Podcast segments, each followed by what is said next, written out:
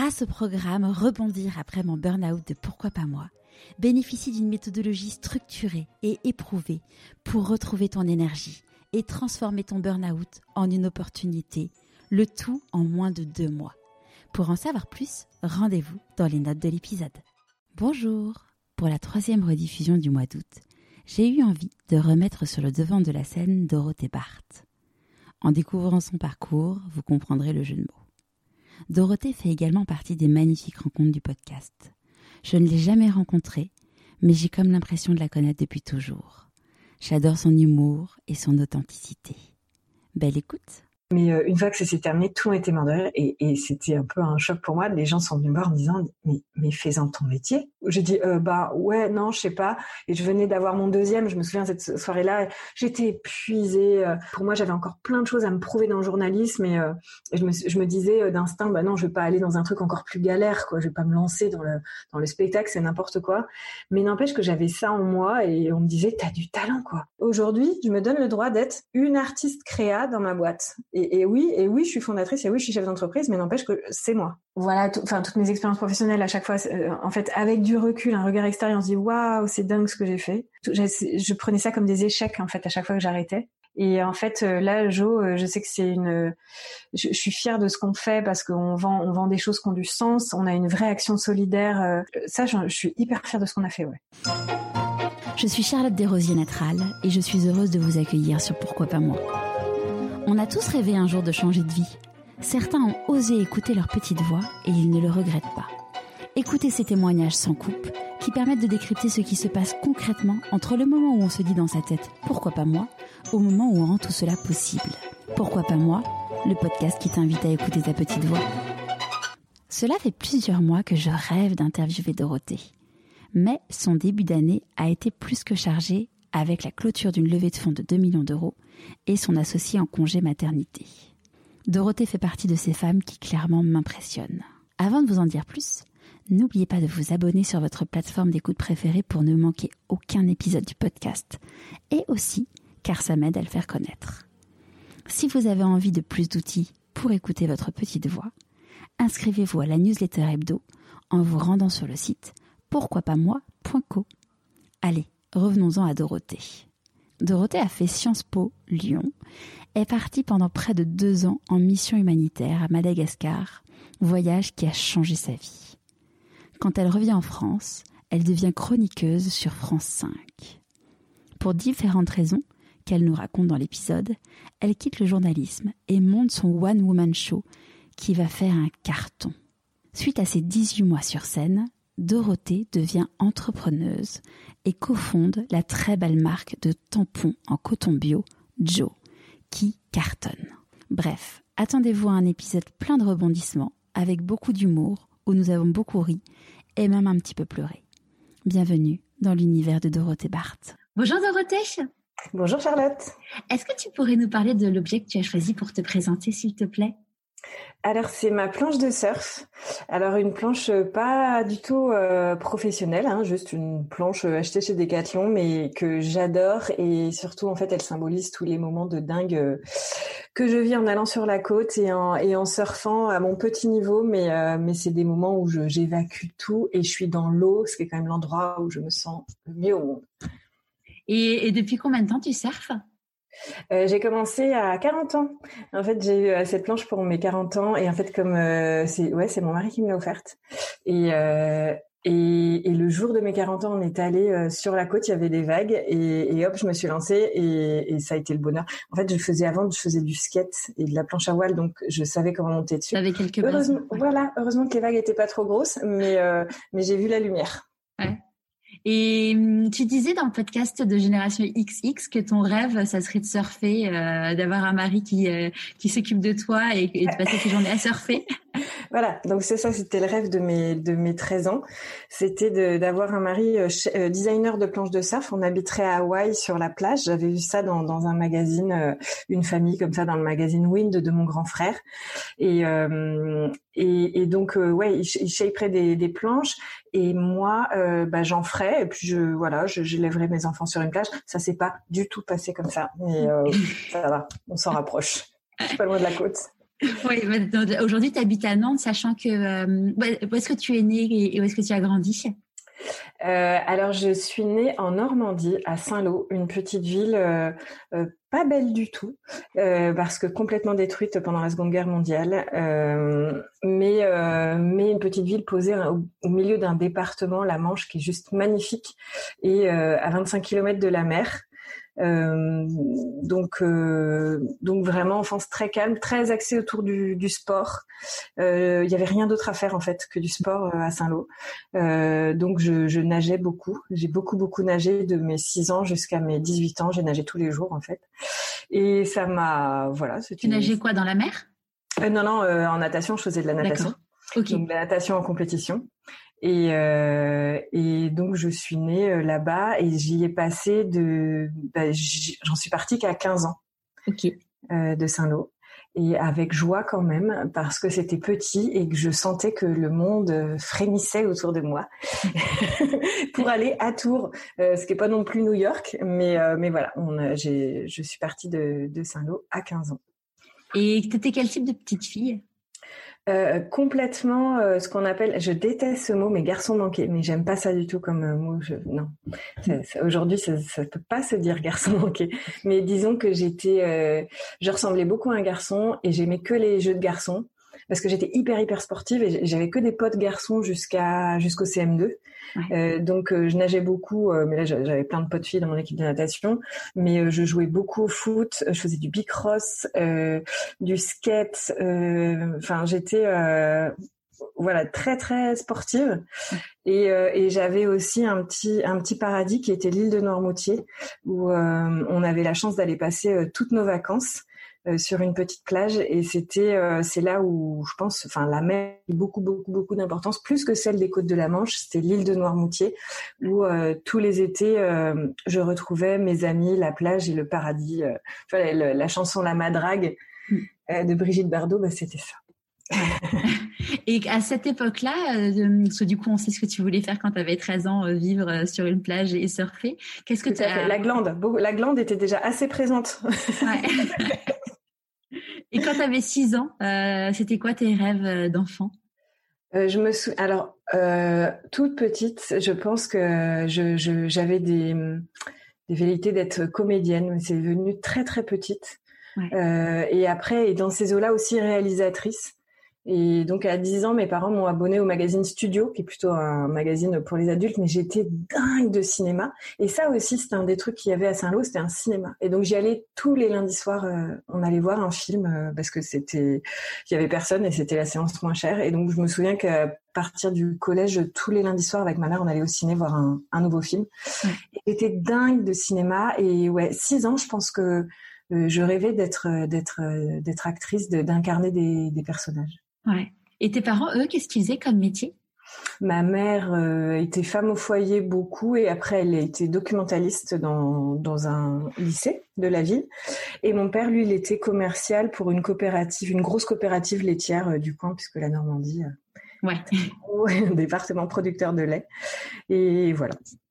Et, et, au moment du coup où s'est posé la question de quelles études tu allais faire, mmh. comment ça s'est passé? Euh, quelles études j'allais faire Ouais, et ben je me, je me, pose encore la question parce que c'est un truc je me dis mais comment je me suis retrouvée là au final? Parce que c'est peut-être pas ce que j'avais dans le cœur. Enfin c'est bizarre parce que ce que j'avais dans le cœur c'est quand même beaucoup de la création. Et en fait j'étais bonne à l'école. Euh, je savais pas ce que je voulais faire. Je sais pas pourquoi le côté euh, création, euh, truc artistique, euh, euh, c'est pas imposé. Si, il y a un moment en seconde, donc j'ai déménagé à Tours et je sais qu'il y avait une seconde. c'était à l'époque L3 et c'était audiovisuel, audiovisuel, réalisation audiovisuelle. Je me dis mais oh, c'est ce que je veux faire depuis toujours. Je m'amusais avec le caméscope de mon père. J'arrêtais pas de faire des petits films, des trucs. Et, et en fait, donc ma mère est allée m'inscrire et là on lui a dit ah bah c'est dommage qu'elle fasse L3, elle a un bon niveau. Euh, c'était un peu le, le truc. Euh, et, et, il vaut mieux qu'elle fasse euh, une filière normale, L1, je sais pas quoi, avec des maths. moi qui déteste les maths, mais bon, j'avais un bon niveau. Bref. Et donc, bah là, ouais, c'est en fait le côté artistique, c'était un peu le truc un peu sous une sous-catégorie finalement. Et, et, donc, je savais pas quoi faire j'adorais l'histoire en terminale. Euh, on me disait de faire une prépa littéraire, mais j'étais, j'aime pas bosser. Enfin, j'avais un bon niveau, mais je suis un peu pas paresseuse, mais je suis pas une bosseuse, quoi. Et, euh, et donc j'ai pas voulu. Donc j'ai fait une fac d'histoire où je me suis emmerdée prodigieusement. Et j'ai croisé euh, là-bas une fille qui m'a dit euh, euh, moi je passe on se fait chier moi je passe les concours pour faire l'IEP donc Sciences Po Grenoble je suis sûre que tu peux le faire et donc j'ai choisi Lyon. Enfin j'ai passé que ce concours là parce que voilà toujours ce petit côté glandeuse qui me disait non ne passe pas tous les concours passe-en un et puis on verra bien. Et donc j'ai eu Sciences Po à Lyon donc des études de sciences politiques très intéressantes mais ouais c'était hyper intéressant intellectuellement mais c'est pas ce que j'avais dans le cœur, je pense. Ouais. Et à ce moment-là, quand tu fais euh, ces choix-là, euh, ton entourage, comment il t'accompagne euh, dans cette Je pense qu'il y avait beaucoup l'influence de, de ma mère qui m'influençait pas mal à l'époque, comme je savais pas trop quoi faire. elle m'a dit ah mais j'ai vu la fille de machine, elle fait Sciences Po, c'est super, je suis sûre que tu pourrais le faire, etc. Donc bon, ça reste dans ta tête, tu veux un peu plaire aux parents et tu vas quoi. Ouais, ouais c'est plus en mode prestige de euh, prestige de ses études plus que euh, le contenu en tant que tel. Ouais, c'est ça, faire un truc, euh, faire un truc bien. Sciences Po, ça sonnait bien.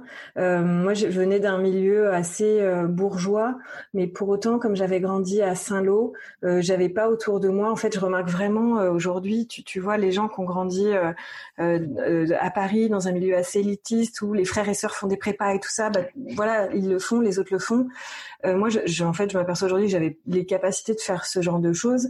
Tu vois, je me, mais, mais tu vois, Sciences Po Paris, pour moi, c'était ah ben non, je pourrais jamais. Et après, j'ai bossé avec des gens qui ont fait Sciences Po Paris, euh, qui étaient euh, hyper intelligents, mais tu vois, pour autant, c'est pas non plus tous des génies, quoi. Et moi non plus, hein. Mais euh, mais en fait, t'es quand même vachement influencé par le milieu où tu grandis. C'est là où après tu rencontres dans ton boulot où tu, tu recrutes des gens où tu te dis putain, mais toi, si t'avais été dans dans un milieu euh, bourgeois CSP++, bah t'aurais fait l'ENA, quoi. Et ben non, en fait, t'en as, bah ils ont fait un BTS parce que c'était leur entourage leur proposait ça. Et moi, déjà Sciences Po Lyon, pour moi euh, waouh, qui venait de Saint-Lô, euh, j'avais pas cet entourage-là. Mes frères et sœurs euh, faisaient d'autres trucs et et donc pour moi c'était déjà vachement bien quoi. Ouais. C'est vachement, c'est, c'est, enfin, moi, tu vois, pour le coup, j'ai, j'ai grandi dans, à Neuilly-sur-Seine. Donc, moi, justement, j'ai grandi dans ce côté-là, élitiste et tout. Ouais. Mais en fait, moi, j'en ai retiré un truc en mode où j'étais bonne élève, mais j'étais pas très bonne. Et comme j'étais pas très bonne, bah, m'a toujours fait penser que j'étais une merde sans, sans vouloir ah. être euh, vulgaire. et du coup, en fait, c'est, euh, je pense que le, le, juste équilibre. Enfin, je me pose vachement de questions par rapport à mes enfants en me disant, euh, là, tu vois, mon fils, il va rentrer au, au collège dans, dans, dans un an et demi. Et du coup, tu dis, OK, qu'est-ce que je veux pour eux? Est-ce que je veux un collège euh, où euh, où ils vont être un peu coucounés? Est-ce que je veux un collège où ils vont vraiment être tirés par euh, par en haut? Parce qu'après, bon, ça dépend pour chaque enfant en fait. Et tu te dis, ouais, quel est quel est le bon Ouais, en fait, c'est chaque enfant. Si tu, tu fais, par exemple, il y a un enfant qui tire vers le, que tu tires vers le haut, dans dix ans, peut-être qu'il te dira merci, et l'autre, il te dira que t'as, t'as, flingué sa vie, quoi. Donc, Ouais. Ouais, c'est ça. C'est euh... ouais. Donc du coup, tu fais Sciences Po et euh, et après. Euh, à Lyon, très important parce que le... après, quand je suis allée bosser à Paris, on m'a dit ah oui, un IEP de province. Ah pardon, excuse-moi. parce que Sciences Po normalement c'est Paris. Ah oui. Excusez-moi. Bon, on va peut-être on va peut-être raccrocher du coup. Hein. Ouais, pardon, excuse-moi. Ouais. Et du coup, après donc Sciences Po Lyon, euh, qu'est-ce que tu, euh, quand il, il, a fallu euh, chercher un premier boulot euh... Eh ben, en fait, j'avais très envie de découvrir le monde. Vraiment, c'était un truc qui Ouais, ouais euh, en fait, on n'avait pas beaucoup voyagé avec mes parents parce qu'on allait beaucoup dans Routier, ce qui était déjà une chance immense d'avoir une maison là-bas. Euh, mais on avait fait un voyage au Sénégal pour leurs 25 ans de mariage et l'Afrique me m'a attiré vachement. C'était juste une semaine, tu vois, euh, en mm. touriste, mais j'avais été assez frappée. Euh, et du coup, je me suis dit, euh, Sciences Po, bah hop, diplomatie, ça va me permettre de voyager, découvrir des choses et tout ça. Et du coup, pendant, euh, ce qui est chouette avec un IEP, c'est que tu as une, une, chouette carte de visite pour faire des stages. Ouais. Et donc, j'ai fait un stage à l'ambassade de France au Cameroun, où j'ai découvert que ce qui m'attirait, c'était plus, enfin, c'était pas avec la diplomatie que j'allais découvrir le monde en fait. Ouais. parce que dans, dans l'ambassade, c'était un milieu très expat, un peu fermé sur lui-même, etc. Et, et heureusement, j'ai connu une copine camerounaise qui m'a fait découvrir la ville, la danse africaine, et j'ai fini à habiter au quartier avec elle plutôt qu'à l'ambassade. et, et j'ai fait un stage aussi à l'ambassade de, de France. Alors à Rome, mais alors c'était l'ambassade de France auprès du Saint-Siège, donc pas, le, pas le palais Farnèse. Ouais. L'autre, parce que bref, c'est ça que j'ai trouvé où je me suis ennuyée prodigieusement avec euh, un mec au-dessus de moi complètement frustré par sa carrière de haut fonctionnaire qui avait pas marché, mais il était tellement con que j'ai envie de lui dire bah si t'avais été moins con, franchement ça aurait mieux marché, je pense. bref, euh, donc Sciences Po c'était ça au départ. Je me disais je vais être, je voudrais être diplomate, je sais pas comment, en faisant après un truc de diplomatie, un master, je sais rien. Mais je me suis aperçue que euh, c'était pas la vie quoi, la diplomatie ça, ça allait pas m'épanouir. Euh, et en fait à Rome, pendant mon stage, donc au bout de deux mois sous la férule de ce petit con, euh, j'ai rencontré quelqu'un qui m'a dit euh, bah, attends euh, moi je bosse à Radio Vatican et ils prennent des stagiaires. Donc j'ai fait l'oups et je suis catholique mais bon voilà pas envie non plus de bosser pour notre Seigneur. Et, et, en fait Radio Vatican c'était la rédaction française c'était des infos internationales. C'est un peu le RFI Enfin, c'était ouais les mêmes infos que, que RFI. En gros, c'était des infos internationales, donc euh, très chouette, et avec euh, des infos euh, sur le pape quand il faisait des classements, mais pas plus. Et donc, je me suis pointée. c'est là où, où j'ai commencé à, à faire ce truc de d'avoir beaucoup de culot et une espèce de mélange d'inconscience et de de complètement désinhibé où euh, en fait fallait fallait avoir fait Sciences Po Paris pour avoir un stage à Radio Vatican. Je sais pas pourquoi le mec qui sélectionnait les stagiaires c'était Sciences Po Paris. Et je me suis pointée euh, un jour. Donc ils avaient pas de place a priori. Enfin voilà je sais pas j'ai contacté j'ai pas eu de réponse. Et je me suis pointée euh, donc euh, à Saint-Pierre, là où il y a Radio Vatican, et dans le hall, et je dis bonjour, j'ai rendez-vous avec euh, Federico Lombardi, et, qui était le porte-parole du pape et directeur de la Radio Vatican, et on m'a dit, euh, mais non, non, non, j'appelle son bureau, il y a rien, je dis, non, mais attendez, je viens de Paris, vous allez pas me faire ça, j'ai ce rendez-vous, voilà, et donc le mec est descendu, le porte-parole du pape, et j'ai dit bonjour, je voudrais un stage, regardez mon CV, il m'a dit, eh, Sciences Po Lyon, c'est comme Sciences Po Paris, je dis, oui, bien sûr, évidemment. Si, si. si, si. bien sûr. Et, et du coup, j'ai eu un stage de cinq mois à Radio Vatican. Et en fait, le premier jour, donc je suis arrivée euh, dans cette rédaction, une petite équipe de, je sais plus, 8, 10 personnes, 8, 10 Français, euh, des très bons journalistes. Et euh, c'était au moment de la guerre dans les Balkans. Et on m'a dit, bah t'es là, ok, donc tu me chopes, tu vas chercher quelqu'un qui est en train de vivre sur le front, machin. Et en fait, été tout de suite dans le truc et j'ai trouvé ça extraordinaire. Et j'ai appelé mes parents, je me souviens, en disant, j'ai trouvé ma voie, je veux être journaliste. Ah, génial, ça me donne des frissons. et euh, ouais, et là a commencé euh, un, moment, enfin voilà, c'était parti pour quelques années de, vie professionnelle euh, dans le journalisme, ouais. qui n'était pas reposante, mais. du coup, toi, t'es pas parti au front, t'es resté. non, en fait, ils n'ont pas les moyens. Enfin, ils n'avaient pas du tout les moyens, donc ils trouvaient des correspondants là-bas. C'était que de la, de la correspondance.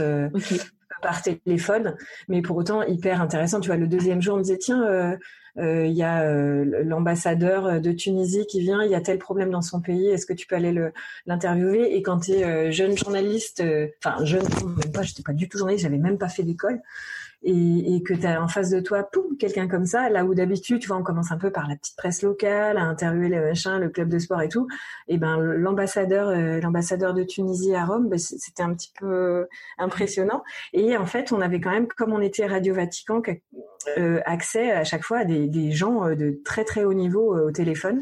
Il fallait vachement bien préparer ces interviews et moi j'adore j'adore la géopolitique, l'actualité internationale. Et donc c'était top d'être dans, dans ce bain-là direct quoi pendant un stage. Et du coup, t'as pas, enfin, eu des peurs à ce moment-là? Non.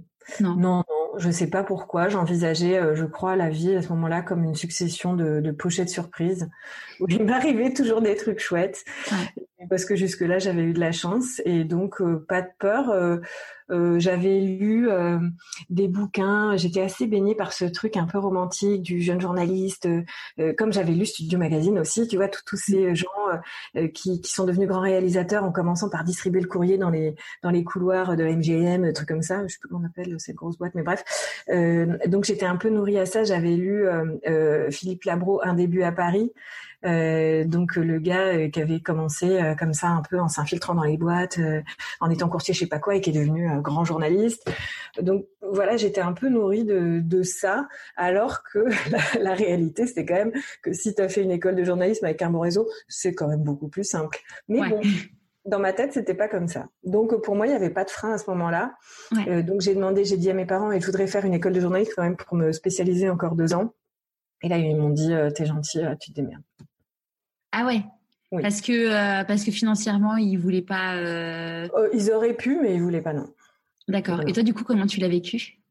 Euh, sans surprise, euh, sans surprise, euh, je sais pas. Ouais, non, je, je, savais bien que c'est, ils avaient pas envie d'investir plus de plus de 4-5 ans dans mes études, et, et donc, mais je me suis dit bah c'est pas grave. De toute façon, je vais je vais rentrer par la fenêtre, je vais me démerder, voilà. Donc je suis revenue à Paris. Euh, et, et, là, j'avais décidé, j'avais entre-temps rencontré mon mari. Enfin, on se connaissait depuis toujours, mais voilà, on était sorti. ok, on va dans les trucs un peu, dans les histoires un peu. ok, on fait une parenthèse de love ou pas? Ouais, vas-y, en faisant, par... okay, la parenthèse love. Parenthèse love. Donc, euh, mon meilleur ami que je connaissais depuis euh, toute petite, depuis bébé, qui s'appelle Sébastien, euh, à, à, 23 ans, je me suis aperçue que c'était l'homme de ma vie. Et on est sortis ensemble. Et donc, c'est aussi à ce moment-là que je, je savais que j'allais marier avec lui. Et, et, bref, je suis arrivée, euh, je suis rentrée de Rome, je suis arrivée à Paris. Et voilà, et on s'est dit, lui, il terminait ses études. Et j'avais une année après laquelle on se disait, on, voudrait quand même euh, après, peut-être partir à l'étranger. Enfin, je sais pas. On avait des, envies d'ailleurs, mais toujours est-il que je suis rentrée de Rome en me disant, bah, je vais devenir journaliste en presse écrite. Et puis, bah, avec un peu de volonté, avec beaucoup de volonté, ça va le faire. Il n'y a pas de problème. En fait, tu as trouvé, as trouvé ta, double voie en même temps à, Rome, quoi. Le métier plus euh, plus l'amour, quoi. Enfin, l'amour, euh, l'homme de ta vie. Ouais. En tout cas, ouais, l'homme de ma vie. ouais, je savais que c'était lui. On allait se marier un an plus tard, et donc j'avais un an pour être journaliste. après, je me, je sais alors c'est peut-être parce que je sais pas, peut-être que j'étais une gosse gâtée ou je sais pas quoi, j'avais pas le côté pression financière, pour autant mes parents avaient dit, bon, terminé, maintenant tu te démerdes. Mais je me disais, bon, que de toute façon ça irait, je sais pas, j'avais pas ce côté, euh, ma fille, euh, faut que tu gagnes ta vie et tout. Euh, en fait, dans, ma, dans ma famille, euh, assez catho et les femmes sont à la maison et si elles trouvent un bon mari, ça va quoi. Donc je pense que j'avais cette culture-là en tête de bon, quoi qu'il arrive, au pire, s'il y a un salaire, celui de mon mec, ça va. Donc, pas de pression. Euh, mais la pression personnelle de cartonner euh, là où j'avais choisi de, de, de, travailler. quoi. Donc, il fallait que je devienne une journaliste dans un gros titre euh, à Paris. Voilà. Donc, Et gros titre, c'était quoi, du coup, pour toi? Moi, je voulais être journaliste à l'Express. tu vois, journaliste international à l'Express. Pour moi, c'était parfait. Tu vois, ils avaient des bons des bons, un bon service international. Donc, euh, why not quoi. Et, euh, et donc là, euh, et donc j'ai contacté plein de journaux évidemment. Euh, donc je me suis aperçue que c'était un peu compliqué. Euh, comme j'avais bossé à Radio Vatican, je me suis retrouvée au journal euh, La Vie. Et j'étais là, oh putain, on a encore un truc cato. Je, faut pas que je m'embourbe là-dedans quoi. Après Radio Vatican sur ton CV, merci. Après le, le cliché. Et, euh, et en fait, pareil, euh, donc ils m'ont pris pour un stage de trois mois qui s'est transformé en neuf mois où j'étais quand même pigiste. Enfin, c'était un truc, ils avaient pas de thunes, donc ils prenaient des gens euh, qui avaient envie et qui savaient écrire, euh, qui payaient un peu au lance-pierre, mais n'empêche que j'avais un an de formation où j'étais vraiment dans l'équipe de journalistes à la vie, où j'ai pas du tout traité les sujets religieux, mais tous les sujets d'actu, et ça a été une école extraordinaire pendant un an parce que j'avais comme chef de service euh, un type qui s'appelle euh, Olivier Noyas et, euh, et qui enseignait à l'ESJ, donc l'ESJ Lille qui est la meilleure école de journalisme en France. Et donc j'avais une formation sur le terrain, là où j'avais des potes qui étaient à l'ESJ et qui me disaient mais ce que tu vis c'est dingue, t'es direct dans un canard national. Et où j'ai voyagé ben, en France. J'ai fait, tu vois, j'ai fait un article en Italie du Sud sur les, réseaux de prostitution. en France, il y avait à l'époque, c'était à l'époque du, du 11 septembre, c'était il y a longtemps. Ouh là là, je m'en aperçois maintenant, c'était il y a longtemps. Je suis vieille. Euh, il y avait euh, l'usine, euh, il y avait une usine à, Toulouse qui avait explosé, qui s'appelait AZF. Ça, ça avait fait beaucoup, beaucoup de bruit. Enfin, c'était très, très un gros événement dramatique. Il y avait personne pour y aller. Ben, pof, vas-y Dorothée. Donc c'est dingue, quoi. Quand, c'est ta première expérience, là où par une école traditionnelle de journalisme, ben, j'aurais commencé par faire Ouest France, un peu les clubs de sport, les trucs. ensuite, voilà. Enfin, et du coup là, j'avais direct une expérience et une formation géniale en journalisme. On en a parlé, euh, j'ai interviewé il y a deux semaines euh, Stéphane Soumier et qui disait que lui, bon, il a commencé en effet chez Europe 1 Direct, mais euh, mais en effet, c'était c'était les chiens écrasés et ouais, c'est ça. Et là, et là, sujets nationaux directement, avec aussi des moments assez forts où j'ai interviewé. je sais même plus comment elle s'appelle. Tu sais, la petite fille. Il y, a une, il y a une image de la guerre du Vietnam où on voit une petite fille avec oui brûlée au napalm qui court et cette, cette, cette, femme a fui. Elle habite aujourd'hui au Canada et ben, j'ai fait un portrait d'elle, j'ai eu au téléphone ah, pendant une heure. Donc il y a des choses comme ça. Et c'était ma première année de journalisme quoi. Donc euh, ça a été euh, génial, euh, une année vraiment forte. Et et pour autant, on se disait avec Sébastien, mon mari, donc lui, il avait fait une école de commerce, et on se disait, donc on avait tous nos potes à Paris, c'était chouette, ça suivait son cours, mais on s'est dit tous les deux, bah, la vie qu'on a là, en fait, c'est celle qu'on va avoir sûrement dans les dix prochaines années avec les mêmes potes. Et j'avais cette envie, moi, de, ça me brûlait de découvrir le monde. Et donc, je, je lui disais, mais je voudrais partir, je sais pas si pour faire une mission humanitaire ou autre, mais partir. Quoi. Mmh et, et, faire cette parenthèse en dehors du système pendant un an. Euh, voilà, j'en ai envie. Donc je l'ai convaincu et, euh, et on a cherché en fait euh, donc on s'est dit bah ça peut être pas mal de donner du temps aux autres et du coup on a cherché des, des associations avec lesquelles euh, euh partir et, euh, et on a vu, enfin en se renseignant, on a vu que volontaire de solidarité internationale, euh, c'était un, un, statut qui permettait de, de, partir partout dans le monde avec, que c'était c'était sérieux et, et que tu avais quand même des garanties au retour euh, d'avoir le chômage, etc. Enfin bon, c'est un vrai statut. Et donc on, on s'est, on a candidaté pour être volontaire de solidarité internationale. Euh, donc ça a été euh, Madagascar et finalement euh, pas pendant un an mais pendant deux ans. Waouh Et du coup c'était quoi votre mission là-bas? Notre mission là-bas, c'était euh, alors déjà euh, partir deux ans, ça a été une vraie décision parce que un an c'est une petite parenthèse, bon voilà, deux ans c'est autre chose quoi. Et on nous disait non, c'est plutôt deux ans euh, les missions parce qu'en un an on n'a pas le temps de faire grand chose. En, gros, la première année on apprend comment ça se passe dans le pays et la deuxième année on est vraiment efficace. Donc on s'est laissé convaincre et notre mission là-bas donc c'était Madagascar dans une dans une ville de brousse, c'est-à-dire qu'il y avait l'électricité, euh, il y avait quelques routes euh, un peu bien, mais, mais c'était vraiment la brousse au sens où euh, Enfin, nous, on n'avait pas le téléphone, on n'avait pas Internet. J'avais demandé, je veux bien partir, mais j'ai une chasse d'eau dans ma maison. Il n'y a pas moyen. Il n'y a pas moyen que je me tape des chiottes sèches ou dans un trou euh, pendant deux ans quoi. C'était une condition. C'est marrant. Hein. J'avais déjà un rapport avec les toilettes. Euh. un rapport avec la salle de bain assez fort, avec le petit confort quand même. Et donc euh, c'était une, une petite ville de, de Brousse à, à trois heures de taxi Brousse de la ville malgache la plus proche où on pouvait trouver je sais pas un, un, semblant de supermarché avec des rayons réfrigérés. et là-bas on était parti pour être enseignant dans un collège-lycée. Euh, parce qu'en fait, il y avait eu une malgachisation. En fait, pendant 30 ans, on a dit aux malgaches, on arrête de parler français, on n'est pas une colonie, euh, enfin vraiment une volonté d'indépendance. Maintenant, on parle malgache dans les écoles malgaches. Et puis, à nouveau, il y avait eu un revirement où, hop là, stop, maintenant on parle français et le bac va être en français. Et donc, les profs avaient pas été euh, formés pour ça. Donc, même les profs avaient beaucoup de mal à parler français. Et donc, nous, on arrivait dans, dans ce collège-lycée pour, pour faire des cours en français. Donc, Sébastien, cours de maths. Et, et moi, c'était anglais, histoire, géo. D'accord. Et donc, euh, donc voilà, on s'adressait euh, quand même à une population qui avait les moyens d'envoyer ses enfants à l'école, parce que là-bas c'est pas à gagner. Il y a plein d'enfants qui vont pas à l'école, mais ça nous a permis aussi de, faire d'autres projets. Moi, j'ai fait des projets avec euh, avec les femmes. Euh, avec des femmes de, de brousse qui qui voulaient en fait aider leurs enfants au devoir. Et donc elles sont venues me voir en disant bah on voudrait euh, apprendre le français avec toi. Et au final, bien sûr que j'allais pas leur apprendre le français, mais c'était des moments. Il y avait des femmes qui, qui vendaient des, des bananes au bord de la route, quoi. Mm. Ça c'était ça leur vie pour nourrir leurs enfants. Et donc au final, euh, c'était un moment qu'on avait ensemble où il y avait quelqu'un, une française qui venait pour elle passer un bon moment où elle n'était pas dans la lutte, dans la survie, dans le travail.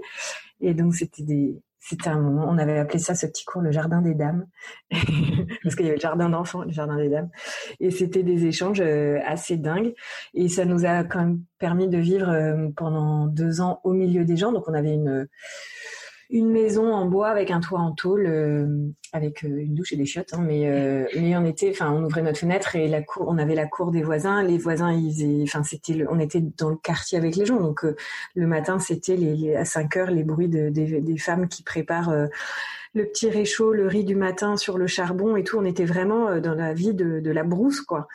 On a vécu deux ans comme ça, qui étaient extraordinaires et à la fois très difficiles.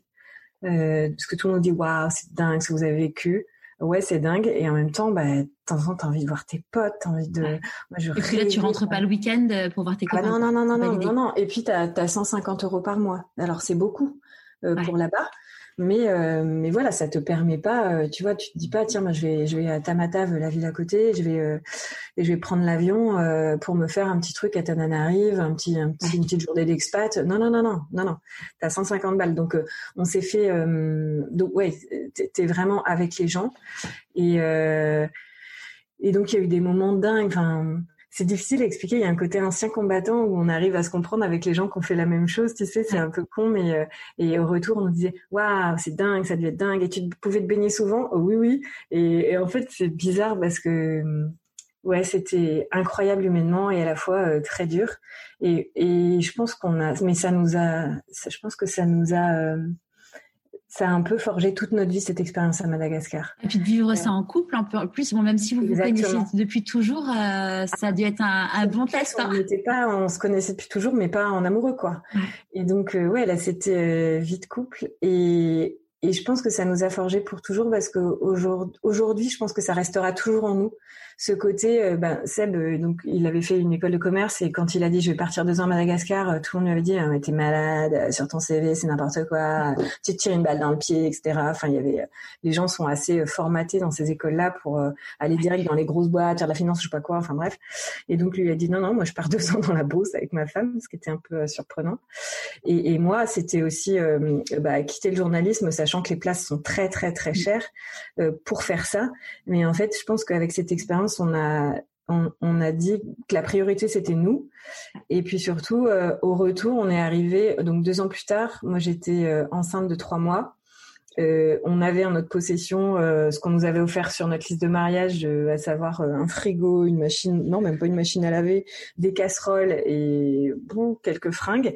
Et, et voilà et Seb il est sorti de l'avion il avait des c'était une fois par semaine avant notre retour, il allait euh, euh, envoyer des mails pour avoir des entretiens.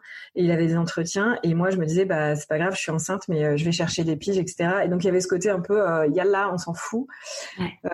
Il n'y a, pas de plan, on attend un bébé, on n'a pas de taf, mais bah c'est pas grave quoi. Et donc ce, ce truc-là, je pense, ça, ça, reste après même quand tu as des enfants, quand tu t'installes et tout tu te dis que bah, tout peut t'arriver, tu peux tout faire, et puis surtout si tu perds tout, si tu perds tout, c'est pas grave. Enfin, euh, quand on a quelquefois on a pris des risques en changeant de job, etc. Euh, et ben on se disait bah au pire, franchement, on a des parents qui peuvent nous accueillir, on aura un toit sur la tête. Mm. On avait vu des, enfin ce qu'on a vu à Madagascar pendant deux ans, c'était quand même des femmes euh, qui bossent enceintes, qui, qui bossent jusqu'à jusqu'à la veille de l'accouchement dans les chanderies. On a vu des élèves qui mouraient de, de, paludisme, de, de tétanos. Euh, on, a vu, euh, enfin, la vie est précaire, très très précaire. Et quand tu reviens en France, tu te dis non mais notre vie, enfin même sur nos chômages et qu'on est en fin de droit, franchement, euh, on va chez les parents et on se refait et, et, et, là c'est reparti. On, on, se démerdera toujours. Ah. ce truc là où en fait tu, tu changes complètement d'échelle de ouais, de valeur et, ça, de prisme quoi. Et ça n'a pas été trop difficile justement du coup de, de revenir avec. Euh, enfin, vous vous étiez quand même transformé par rapport à vos amis, votre entourage. Ouais. Euh, par rapport aux amis, non. mais ça a été hyper dur.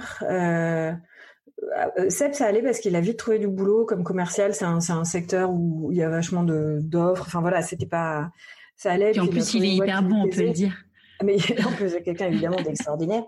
Euh, non, non, mais il a vite trouvé. Et moi, euh, moi, j'ai passé. Ça a été extrêmement dur pour moi euh, parce que j'étais enceinte toute seule dans mon appart. Je me suis pris dans la tronche que un. Pour moi, en fait, euh, en revenant, je me disais, bah, de toute façon, euh, quelqu'un qui a passé deux ans dans la brousse dans un pays. En plus, j'avais fait quelques quelques petits articles, pas grand chose, mais j'avais fait des des choses pour moi. je suis rédacteur en chef. Je vois arriver une fille qui me dit, moi, j'ai passé deux ans dans la brousse, donc quand je vais dans un pays pauvre, je voilà, je, je, sais tout de suite ce qui se passe. Je me dis, bah cool. Et puis elle a déjà fait un an de journalisme avant. super. Enfin, pour moi, c'était une caution. Enfin, la fille qui a pas froid aux yeux et qui, qui, a, un peu de plomb, tu vois, dans la tête, quoi. Et euh, de, dans la cervelle, on dit.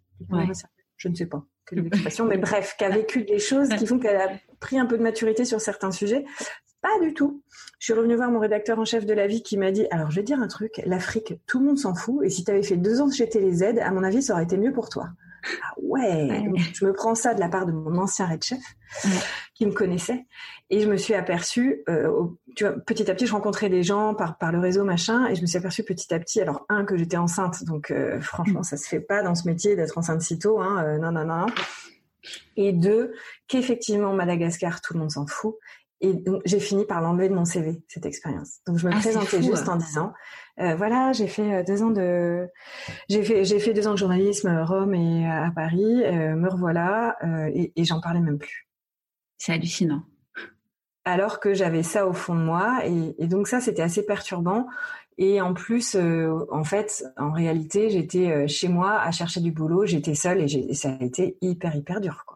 Le retour a été hyper dur. Je passais mes journées euh, seule à, à, à, me prendre des portes dans la tronche parce que dans le journalisme il n'y a pas de place. Et, euh, et euh, bah ouais, j'étais j'étais assez déprimée en fait. C'était dur quoi. Ouais. À Paris en plus, dans un petit appart, tu vois. Ouais, oui, quand tu quand tu vis dans la nature. Euh... Ouais. Alors j'étais contente, tu vois. Enfin, c'était quand même génial de retrouver euh, les magasins, euh, les copains, etc. Mais les copains, ils bossaient tous en deux ans. Ils voilà, ils avaient leur vie pro et euh, et donc je calais des déj avec des copines. Mais voilà, tu sais ce que tu ce que c'est à Paris. deux heures avant, elle t'appelle en disant écoute, je suis désolée, là j'ai une réunion fiscale et je peux pas. Et pour moi, c'était mon truc, mon soleil de la semaine, c'était ce déjeuner avec cette copine et bim, ça tombe à l'eau. Donc je me suis sentie hyper seule, hyper seule. Et surtout, j'ai senti qu'il, euh, alors Madagascar, vraiment, euh, il y a beaucoup de choses qui m'avaient manqué, donc c'était aussi un truc. Il y avait vraiment un côté hyper dur dans cette expérience où j'avais envie de passer à autre chose. Mmh. Et, et, en même temps, c'était là, c'était en moi, et, et je sentais qu'il fallait, euh, pour pour avancer dans ce pays, il fallait, il fallait oublier ça, quoi. Ouais. Ouais, oublier qui tu es, qui tu es vraiment pour pouvoir. Euh, bah, ce que tu as vécu, ouais. Ce que tu as vécu. Et, et en fait, et du coup, ouais, ça a disparu un peu de nos discussions peu à peu. Alors il y a des choses qui sont rentrées, qui sont restées chez nous. Euh, donc il y, a des choses qui sont vraiment ancrées en nous, euh, mais et, quelquefois on se dit un petit mot malgache, etc. Mais on est retourné il y a trois ans avec les enfants, passé au mois d'août, c'était notre grand voyage avec les enfants, en leur disant bah on va vous montrer ce qu'on a ce qu'on a vécu. Et là tout nous est revenu dans la tête. Et c'était dingue parce que je suis assez émue en le disant. Mm. Et c'était dingue parce que, ouais, je suis assez émue. parce que, euh, ouais, on se disait, mais ça fait partie de nous, quoi. Mm. Enfin, en fait, euh, en, revoyant les, gens, les odeurs, euh, et on s'est dit, mais c'est nous, Madagascar, c'est aussi nous. Et, on avait mis un couvercle sur tout ça. Parce qu'on était un peu obligés, en fait. Tout le monde s'en foutait. Ouais. Ouais, mais puis en plus, accessoirement, vous avez quand même ramené un des plus beaux cadeaux du monde, à savoir votre fils aîné, quoi. C'est ça. C'est ça, ouais. Made in Madagascar. Les Malgaches, ils disaient, tu as quel âge? Il disait, ben, j'ai 13 ans. Ouh, tu as été fait à Madagascar. Ils étaient hyper excités. Tu es malgache. C'était hyper drôle. Et vous, euh, vous imaginez revivre un jour là-bas?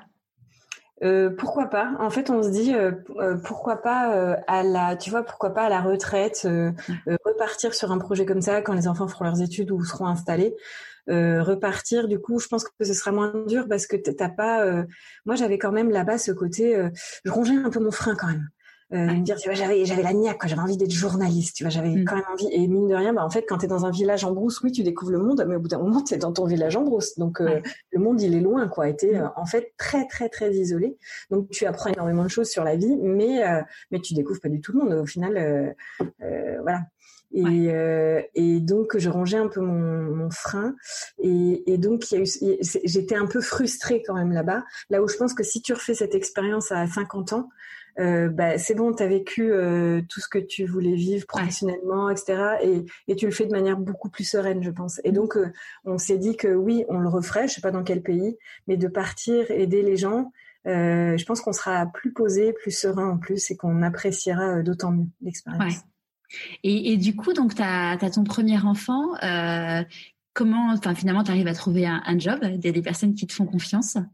Euh, donc ouais, je galérais pas mal. J'ai trouvé des petites piges chez management, je refaisais un, peu à la vie, des piges éco, je, je sais plus pour qui j'ai bossé, euh, un peu Télérama, euh, des trucs à droite à gauche, mais qui me, enfin en gros, je vivais, euh, je vivais sur mon chômage quoi, ouais. et sur le salaire de mon mari, et et, et c'était dur, et et j'ai rencontré en fait une une copine, en fait un Bon bref, c'était une plus ou moins une copine de ma sœur à qui euh, ma sœur avait rendu service. Mon beau-frère avait rendu service euh, pour son mari. Bref, en gros, il nous en devait une quoi, parce qu'on avait rendu service à leur famille à un moment. Euh, et elle était journaliste au magazine de la santé sur France 5. Et donc on s'est rencontrés et hyper sympa, etc. Une fille qui s'appelle Anne-Isabelle Tollet, qui est une super bonne journaliste qui est aujourd'hui sur rédactrice en chef sur CNews et, euh, et une fille qui a la niaque et qui a du culot et, euh, qui s'en est toujours sortie euh, en faisant un peu des coups d'éclat et, et, et, jamais dans, dans le chemin euh, dans le enfin dans le chemin classique quoi. Et elle, elle, regardait mon CV et en fait elle me disait non mais bon effectivement il n'y a pas grand chose sur ton CV. Il y avait Madagascar ou pas sur ce CV que tu lui as présenté ouais, elle? Ouais ouais il y avait Madagascar. En fait si c'était toujours présent mais c'était vraiment une petite ligne et j'en parlais même pas quoi. Il y avait écrit de solidarité internationale Madagascar je mettais même pas les dates voilà pour montrer que j'avais un peu voyagé quoi. Mais en gros entre ça et le voyage au Sénégal pour les gens c'était la même chose. Et euh, elle me dit, il n'y a pas grand-chose sur ton CV, mais on peut peut-être euh, essayer de faire un coup. T'es pas con, euh, t'as du culot, tu présentes bien. Ok, on va essayer un truc. elle me dit, au magazine de la santé, il y a des places à prendre. Euh, donc c'était le, magazine, l'émission présentée par Michel Simès et Marina carrère que j'avais découvert pendant mon congé mat. elle m'a dit, en télé, il y a des bons salaires, enfin des salaires. Elle me disait, en gros, ouais, je sais plus, c'était 2300 euros net. Donc quand t'es jeune, hyper cool. Euh, j'ai dit, mais j'ai pas fait de télé. Elle m'a dit, on va se démerder, il y a des places à prendre et ils aiment former les gens. Et là, on a organisé un truc où, euh, en fait, elle m'a dit, bon, commence par envoyer euh, ton une lettre de motivation au, rédacteur en chef, euh, qui était Benoît Thévenet, qui, et en fait, il ne connaît pas toute, en fait, ils savent pas toute cette histoire, donc c'est très drôle. Et je l'ai toujours caché. Et c'est elle qui m'a rédigé la lettre de motivation au rédacteur en chef parce qu'elle le connaissait, il savait qu'il était assez humain, etc. Et savait ce qu'il aimait entendre sur son émission.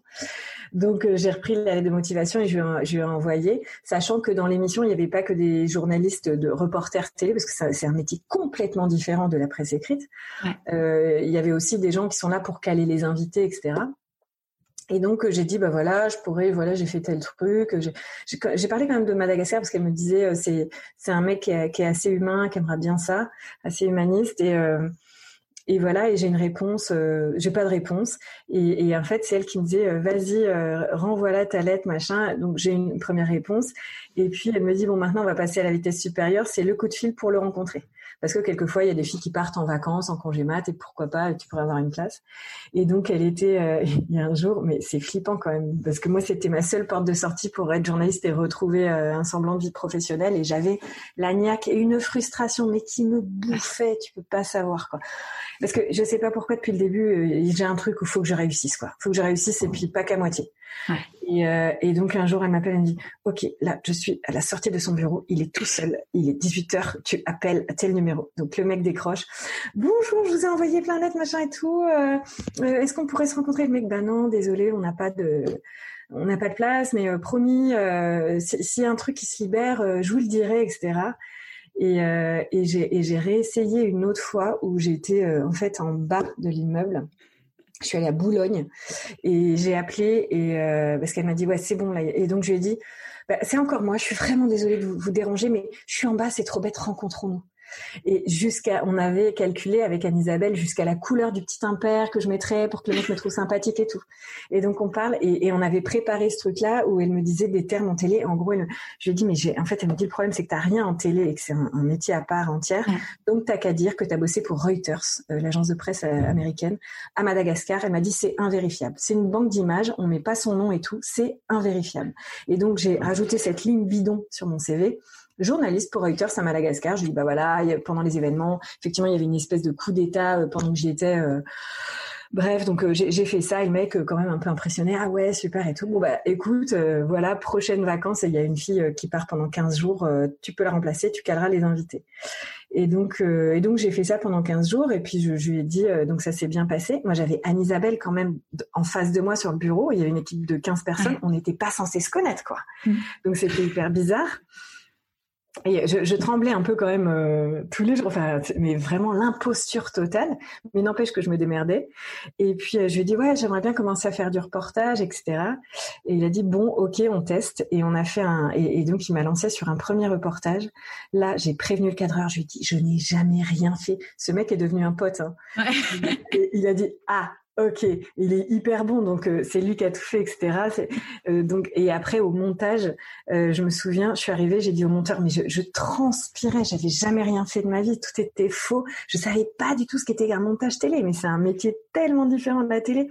Anne-Isabelle est arrivée, elle a dit au monteur qui lui en devait une, elle lui a dit, qui lui devait quelque chose, elle a dit bon, c'est top secret, Dorothée n'a jamais fait de télé, tu te démerdes pour que ce reportage soit hyper bien. Et bref, de fil en aiguille le truc était bien. Et j'ai eu comme ça une succession de reportages où, où je savais pas faire, où il y avait des filles dans la rédaction qui me voyaient arriver, j'avais pas fait d'école, alors qu'elles, elles avaient fait des super belles écoles de journalisme, elles en avaient bavé. elles voyaient arriver cette fille euh, qui savait pas faire grand chose, elles avaient les boules vraiment, et donc elles me détestaient. Euh, enfin bref, c'était un moment où euh, donc petit à petit, je suis restée. On m'a proposé un CDD et, euh, et je me souviens, c'était tellement stressant. J'ai perdu la moitié de mes cheveux. Je me souviens après, j'ai des photos encore de cette époque où j'avais euh, tout le temps un, bandeau sur la tête. Le stress était tellement dingue. Je me mettais tellement la pression parce que fallait que ça marche. C'était ma seule. J'avais réalisé que c'est ma seule issue pour, pour devenir journaliste parce qu'en presse écrite, si j'avais pas fait le SJ ou le CFJ, ça n'allait pas marcher. Et encore, euh, et encore, c'était même difficile pour ces gens-là. Donc il fallait, euh, il fallait que ça marche. Et ça a marché. Et petit à petit, je me suis fait apprécier de l'équipe. Euh, c'est, j'y ai passé euh, quelques années. Alors toujours, la télé c'est hyper précaire, donc c'est des successions de CDD. Tu bosses pour, en fait, tu bosses pas pour pour une chaîne, tu bosses pour une boîte de prod qui vend ses émissions à la chaîne. Donc à chaque fin de CDD, on se demande si oui ou non on va te reprendre. Euh, donc moi j'étais, j'avais j'avais ce côté un peu pas du tout, enfin pas du tout dans les clous, mais pour autant je faisais quand même des, reportages qui tenaient la route. Euh, je m'entendais hyper bien avec l'équipe. C'est des années vraiment où je me suis marrée et où je me suis fait des amis euh, pour la vie. Ça devient dur quand même au début quand, quand tout le monde te, tu disais toutes les filles te détestaient. Euh. Ouais, ouais, ouais. Enfin, il y avait un petit groupe de filles, ouais, qui pouvaient pas me saquer, mais après tu trouves toujours des, des alliés. Euh. et puis je, je, suis quand même, voilà, je suis joviale. Je, je suis pas du tout euh, du genre à marcher sur les gens et tout. J'ai pas du tout. Je suis très ambitieuse, mais par contre j'adore bosser en équipe. J'aime bien quand tout se passe bien. J'aime bien quand les autres autour de moi vont bien. Donc je, je marche. J'aime pas marcher sur les gens. Donc ils avaient pas grand chose à me reprocher à part putain elle fait chier elle. Elle arrive et puis ça marche quoi. Mm. Et euh, mais bon, à quel prix? Vraiment, en plus, je laissais mon fils. J'avais un petit souci avec ce truc-là de, de le côté séparation et abandon. Je sais pas ce qu'il y a, mais ça me, c'était ça a été très très dur de m'habituer au fait de, de laisser mon, mon, fils le matin. Ouais. Euh, ça a été. Il avait quel âge du coup à cette époque-là? Il avait euh, il avait un an. D'accord. Et, euh, et, donc c'était ouais c'était hyper dur. Mais en même temps il y a un truc que j'ai aimé euh, c'est le journalisme c'est très précaire. Mais en même temps donc tu as des successions de CDD donc tu as le droit de dire bah voilà en janvier je bosse pas je reprendrai qu'en février. Et donc je me suis réservé à chaque fois tous les ans le mois de janvier et le mois d'avril où je bossais pas et où, où j'étais avec lui, où j'avais la liberté, parce qu'il y a aussi ce côté-là où je ne supporte pas d'être enchaînée, d'avoir des obligations et d'avoir des chefs au-dessus de moi. Donc j'avais ce, du coup ce sentiment d'être libre par rapport euh, à ma vie professionnelle. Euh, et, et, donc voilà, j'ai trouvé mon équilibre comme ça, mais euh, j'avais aussi ce côté où tu sais jamais si tu vas être prise. C'est mon ouais, donc j'avais quand même euh, cette liberté en ayant une succession de, de CDD et euh, donc qui m'allait bien. Mais euh, mais c'est aussi une émission où au bout d'un moment, tu fais des reportages de trois minutes. J'avais un peu fait le tour et j'avais d'autres ambitions. Je voulais faire du documentaire, je voulais euh, aller plus haut. Euh, donc je, je, commençais à avoir déjà une petite frustration, mais je faisais de l'antenne aussi. Euh, j'avais passé des petits castings en interne et je faisais des, des chroniques aux côtés de Michel Simels, aux côtés de Michel Simels, qui était assez drôle. Euh, voilà, enfin, pensant qu'il y a quelques mois avant, j'étais en train de, de, désespérer dans mon appart et hop, là, je passais à la télé en direct. C'était, euh, c'était rigolo, quoi. Et, et donc là, du coup, tu as enchaîné euh, les piges. Après, tu as, bossé pour de la presse, tu as rebossé pour la presse écrite euh, non, non. non enfin, j'ai fait quelques petits articles en parallèle, mais j'avais bien décidé de rester en télé parce que la presse écrite c'était vraiment trop difficile. D'accord et hyper mal payé. Enfin, et tu bosses seul. Enfin, c'était euh, pour moi, c'était trop trop compliqué. J'avais vraiment abandonné cette idée. Par contre, ce que je voulais, c'était euh, en journaliste télé euh, partir faire des reportages à travers le monde. Ça, c'est une bonne idée. Donc ça, tu l'as fait pendant dix ans? Ouais, à peu près. À peu près. À peu près, ouais. Avec des coupes, etc. ouais, à peu près. Qu'est-ce qui a fait que que tu as arrêté? Eh ben en fait euh, j'ai arrêté euh, attends comment ça s'est passé? J'ai eu mon eu mon deuxième enfant euh, trois ans après le premier toujours en étant journaliste au magazine de la santé la plupart du temps. Et, et le troisième est arrivé deux ans après à un moment où ben ouais j'avais un peu fait le tour j'avais d'autres envies et puis en fait ça commençait la vie parisienne commençait à me à me débecter. Euh, j'avais toujours vécu, euh, donc j'avais grandi dans la Manche, dans la nature, etc. Et pour moi, ça devenait un non-sens euh, d'élever mes enfants là-dedans et un non-sens de ne pas les voir, de pas les voir se rouler dans l'herbe. Et, ça, mais vraiment, c'est devenu à la fin, ça, me foutait tous les matins une boule dans l'estomac de me dire mais mais alors déjà ma vie pro commençait à moins m'épanouir. C'était hyper c'est quand même assez infantilisant ce côté euh, ce, dans, le journalisme le côté de devoir toujours être choisi. Chaque fois que tu te pointes quelque part c'est hum, je sais pas on va te tester. Donc à 25 ans t'acceptes. À 35 t'en peux plus. Mmh euh, il y a aussi beaucoup de violence dans ce métier. Donc si tu tombes sur des bonnes personnes, c'est chouette. Après, moi, j'étais en train de faire d'autres expériences euh, dans la même boîte, mais pour faire des petits documentaires, etc. Avec euh, une rédactrice en chef euh, qui me parlait comme à une merde et qui me faisait pleurer en salle de montage. Et, voilà, personne mérite ça. Et donc, tu as affaire à des gens qui ne connaissent pas le management du tout qui ont une pression au-dessus de la tête et qui ne savent pas la gérer. Et donc, toi, tu te prends ça en pleine face. Euh, avec en plus euh, très peu de reconnaissance. Enfin, il y avait ce côté euh, vie pro qui devenait euh, très compliqué pour moi. Il a envie d'aller voir ailleurs et, et, et, pas mal de violence et le côté vie perso où euh, ben moi élever ma famille c'est en sentant euh, l'odeur de l'herbe coupée c'est mmh. en, en cueillant en allant cueillir des, des fleurs en, je, voilà j'avais besoin de, de, nature et d'une vie normale et pas d'un appart où euh, on cherche une place pour se garer où, où tout n'est que lutte et, et, agressivité. Je ressentais vachement l'agressivité de la, la vie parisienne. Ouais. Et donc euh, quand mon troisième enfant est né j'ai refait des projets dans le journalisme et tout mais c'était toujours dans la douleur. Euh, ouais, c'était dans la douleur. Et, là, mon mari euh, s'est fait virer avec joie de là où il était. Et, euh, et en fait, c'était notre seule porte de sortie où je lui ai dit, euh, Enfin, on s'est dit, faut, faut qu'on parte en province. Lui aussi, il en avait besoin parce que lui aussi avait grandi en province et, euh, et on s'est dit, bah, c'est peut-être le, le moment de trouver autre chose. Donc, il, a, il passait plein d'entretiens pour des postes à Paris. On était désespérés. En plus, enfin, voilà, on rêvait d'une maison et franchement, avec nos revenus euh, qui étaient pourtant bons, tout ce qu'on pouvait espérer, c'était louer un petit appart euh, jusqu'à la fin de nos jours. Euh, et, euh, chance, un jour il m'a appelé. J'étais, je me souviens, j'étais sur un tournage euh, pour un petit documentaire. C'était un petit documentaire sur les personnes de la rue et les personnes qui vivent dans la rue avec une association. Et donc un sujet assez fort, avec des rencontres assez fortes. Mais en fait, j'avais une semaine pour pour tourner ce sujet, ce qui est très très peu. Non, j'avais même cinq jours. Et donc, on s'était dit avec le cadreur, bah, la première journée, avec l'association, euh, on suit les gens, on a juste la caméra euh, à la main, mais surtout, on filme pas. Enfin, c'est trop violent, c'est très violent d'avoir une caméra. Euh, et surtout pour des gens qui sont dans une telle difficulté, qui sont qui sont qui sont à terre, avoir une caméra dans le nez, non. Donc il fallait d'abord qu'on leur qu'on se présente, qu'on dise qui on était, etc. Et donc le deuxième jour, j'ai un, un, coup de fil de la rédactrice en chef cinglée là, qui me dit alors qu'est-ce que t'as, qu'est-ce que t'as? Je lui dis bah écoute, on a déjà une petite interview d'une femme à l'extérieur de, de, sa tante dans la rue. Elle me dit mais je veux que t'ailles filmer dans la tente, je veux voir son quotidien quand elle se réveille. Je lui dis mais mais on peut pas faire ça, c'est pas possible. Elle me dit mais t'es journaliste ou t'es pas journaliste? Et là en fait c'était ben ouais je suis journaliste et si c'est ça le journalisme eh ben j'en veux plus quoi. Je veux plus ça. Et une heure après mon mari m'appelle en me disant j'ai trouvé du boulot à Nantes, oui ou non? Et je lui ai dit, mais oui, oui, un grand oui, quoi, on se casse. Et je me souviens, je me suis retournée vers le cadreur avec un immense sourire. Il m'a dit, mais qu'est-ce que t'as? Et je lui ai dit, euh, ben voilà, mon mari a trouvé du boulot à Nantes et il m'a dit, euh, je, ne le connaissais pas, je connaissais que depuis deux jours. Il m'a dit, euh, l'océan, ça va te faire du bien. et c'était exactement ça. Quoi. Ah, génial. Ouais, tu dis c'était vraiment la journée. Euh... Ah ouais, c'était euh, c'était la journée. Mais ça faisait un moment. Hein, ça faisait, euh, je pense, trois ans qu'on en avait ras le bol de, de Paris. Mais là, c'était vraiment la journée où il fallait avoir une nouvelle comme ça. Ouais.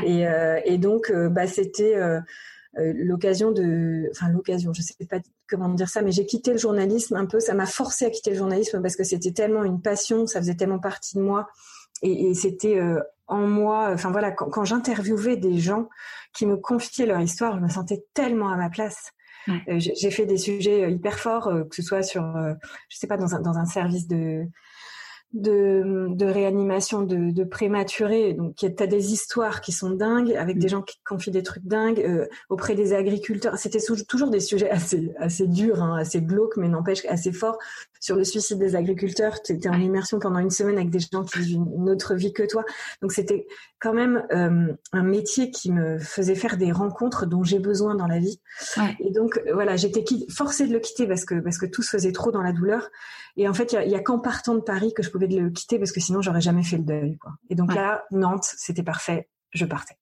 Et là, à Nantes, tu t'es pas euh, imaginé continuer euh, dans une version forcément différente parce que la presse, euh, la presse locale, c'est c'est pas. On sait qu'à Paris, c'est là où il se passe quand même beaucoup beaucoup de choses. Ouais, non. Franchement, ouais, c'est, ouais, c'est dur à dire, mais euh, en effet, si presse locale, tu vois, j'aurais bien aimé, euh, par exemple, si on me disait, bah voilà, tu fais une émission sur, euh, je sais pas, euh, le, le, patrimoine de la région, etc. Tu rencontres des gens, j'aurais adoré, ouais. mais euh, ça se passe pas comme ça. Et en fait, en général, ces bonnes places-là en province, elles sont prises par des gens euh, qui en ont chié pendant 20 ans à Paris et, et, et qui, quand ils trouvent une place comme ça, je peux te dire qu'ils la lâchent plus, quoi. Ouais. Et j'ai fait quelques démarches comme ça et, et en fait, j'ai vu que c'était pas possible. Et puis, j'avais pas envie d'un truc instable et tout. Donc, euh, donc euh, j'ai cherché du boulot. Et là, y a, et, et, à Nantes, fait, du coup, on, bon, il y a eu les premiers mois d'installation à Nantes. On arrivait en milieu d'année. Là, on a eu l'impression d'avoir gagné au loto. Quoi. On avait une maison. On était en province. On allait à la mer euh, le, le week-end et tout. On arrivait en plein mois de novembre. Il faisait un temps de merde. On était hyper heureux. On a rencontré des gens hyper sympas dès le départ. Euh, Vous connaissiez personne là-bas? Si, il y avait deux couples. Deux, j'avais une copine de lycée qui était là-bas que, avec qui j'avais gardé le contact, et un couple de copains parisiens qui avaient déménagé pas longtemps avant et qui nous ont présenté quelques personnes. Mais c'est par l'école euh, que j'ai donc un couple de super bons copains. Et par l'école, je suis tombée au bout d'un mois sur euh, ce qui est devenu ma super pote à Nantes, gros coup de peau. D'accord. Euh, qui m'a dit ah bah t'es nouvelle, euh, faudrait qu'on se prenne un café un jour, trop gentil. Ouais. Et voilà, elle s'appelle Armelle et, et, et voilà. On et on la salue. Et on la salue bien. Et on la salue bien. Et on boira un verre avec elle euh, très bientôt. Euh, donc, euh, donc voilà. Donc en plus, voilà. En fait, tout, tout était ouvert, quoi. C'était chouette. Et puis euh, donc j'avais quand même envie de, de bosser. Et j'ai une copine qui m'a envoyé un, trois mois après notre emménagement, même pas deux mois, un, une annonce. Donc une copine journaliste euh, par son école d'une start-up qui cherchait des journalistes une start-up nantaise euh, qui allait faire euh, euh, des, des, interviews de chercheurs. Le tout, c'était un média en ligne euh, qui allait faire des interviews de chercheurs sur des, sur des sujets de fond. Et, j'ai passé les entretiens. En fait, j'arrivais avec mon CV France Télévisions et tout. Euh, le, ça s'est passé direct. J'ai négocié à mort. J'ai pu avoir un 4 5e, un super salaire. Enfin, vraiment, mais le bonheur quoi. Et là a commencé, on commençait aussi des mois de bonheur où je j'interviewais des gens euh, hyper intéressants sur des sujets politiques de fond. Ce qui m'avait manqué aussi, c'était ça dans le journalisme, au-delà de la précarité et de la violence, il y avait ce côté où on sentait que euh, en télé, tout est tiré vers le bas et tes exigences, euh, tes exigences de journaliste, au final, ben ça passe après l'audience. Et bah, si ah, c'est ça, c'est tiré vers le bas parce que parce qu'il faut faire du, du, du truc à la sensation. Ouais, exactement. Même dans des trucs assez sérieux, fallait quand même un peu de sensationnel. Et ça, je commençais vraiment à en souffrir et j'avais envie de faire fonctionner mon, mon cerveau, quoi. C'est ce que disait, euh, c'est ce que disait Hortense Aran. Je ne sais pas si tu la connais. Euh, elle a été euh, reporter de guerre à la BBC et puis bon, ensuite elle a été dégoûtée par le par le journalisme et aujourd'hui elle, elle, a, elle a créé Fleur d'ici qui qui est le qui est entre guillemets le interflora éco-responsable parce ah, que tu vois. Oui oui oui génial. Et, euh, et, clairement, elle disait que voilà, elle adorait, euh, enfin le, journalisme, ça, ça, coulait dans ses veines, mais qu'elle a mm. été ouais, dégoûtée en fait. Ouais, mm. ouais, ouais. Et bah c'était ça. J'étais dégoûtée. Et c'est horrible parce que c'est un métier passion avec des gens qui veulent faire et qui veulent rendre service et qui veulent rendre compte, mais euh, le, système fait que que tu peux pas faire ton métier en fait. Ouais. Et donc là, tout d'un coup, j'étais dans une petite start-up, mais euh, avec des ambitions et, euh, et, et, tout se passait euh, hyper bien. J'étais heureuse. C'était beaucoup moins euh, prestigieux que de passer à la télé sur France Télé, euh, que de faire des reportages qui passent, qui sont vus par des millions de personnes. Mais intellectuellement, j'y m'y retrouvée et surtout, j'étais loin de cette violence que je, je, supportais de moins en moins dans le journalisme et, et de cette précarité qui est assez violente en fait. Euh, et donc euh, voilà, six mois de bonheur jusqu'à ce que euh, ça se passe très mal avec le fondateur de la startup, qui était en fait de assez violent, mais de manière encore plus insidieuse que dans le journalisme. Okay. Et, voilà. en gros, c'était voilà, il s'est agi au prud'homme de souffrance au travail, et ah pas qu'avec moi, avec d'autres membres de l'équipe. D'accord. Et ça a été, euh, ça a été, bah, et en fait, ça a été hyper dur parce que, et donc je suis restée 18 mois dans cette boîte. J'en suis partie au bout de 18 mois, et donc avec euh, prud'homme à la clé, et avec ce truc de me dire, mais c'est pas possible, j'ai jamais de chance, quoi. surtout, enfin, je, je souffre toujours. C'est quoi mon problème? Et vraiment complètement dégoûtée avec ce truc de me dire non, je, je, je veux plus chercher de travail, c'est fini, je veux plus, je finis toujours en pleurant et en étant détruite. Ouais. Et, euh, et ouais, j'en étais là, j'en étais là euh, deux ans après mon arrivée à Nantes. Donc ça a été, euh, je, je savais plus quoi faire de, je savais plus quoi faire. Ouais. Et, et, en fait, à ce moment-là, euh, on avait trouvé une maison à acheter où il fallait tout, tout refaire. Et donc, c'était bien parce que ça m'évitait de penser. Mm. Euh, J'allais tous les jours euh, sur le chantier, euh, peindre, etc. Et, et, et voilà, j'étais un peu au point mort, en fait. Et comment tu t'es reconstruite, du coup? Et ben, en fait, il y avait un truc qui il y avait un truc qui me démangeait quand même depuis toujours, c'était euh, de, c'était la scène. J'avais jamais fait de théâtre, mais ça m'avait démangé. Donc quand j'étais petite, je voulais euh, être euh, actrice. Après, j'ai bien compris que je sais pas pourquoi je suis pas allée vers ça, mais c'était, c'était donc un sous-métier. Et, les, et pour moi, les comédiens, je sais pas pourquoi j'avais cette image-là. C'était, c'était forcément, c'était forcément la loose. c'était trop difficile et donc je suis pas allée vers ça. Euh, après, je me souviens en seconde, il y avait un cours de théâtre quand je suis arrivée à Tours. Je m'étais inscrite et il fallait, je me souviens, le premier cours, fallait arriver et se présenter sur scène. Et je suis arrivée, j'ai pas pu ouvrir la bouche tellement j'étais intimidée. Je suis partie, je suis jamais revenue. Euh, voilà. Et puis, en fait, il y a un truc, c'est que au magazine de la santé, euh, euh on faisait tous les tous les ans une petite fête qu'on appelait la fête de Michel, la fête de Michel Simès qu'il organisait parce qu'il adore euh, faire la teuf. Euh, et, et, du coup, euh, je m'étais dit, euh, ben pourquoi pas, on s'était dit avec des copains, tiens, on peut faire des petits, des petites parodies de l'émission. Et une année, on avait fait pour diffuser pendant la, fête de Michel, on avait fait des petits sketchs, etc. Où là, j'ai sorti des personnages.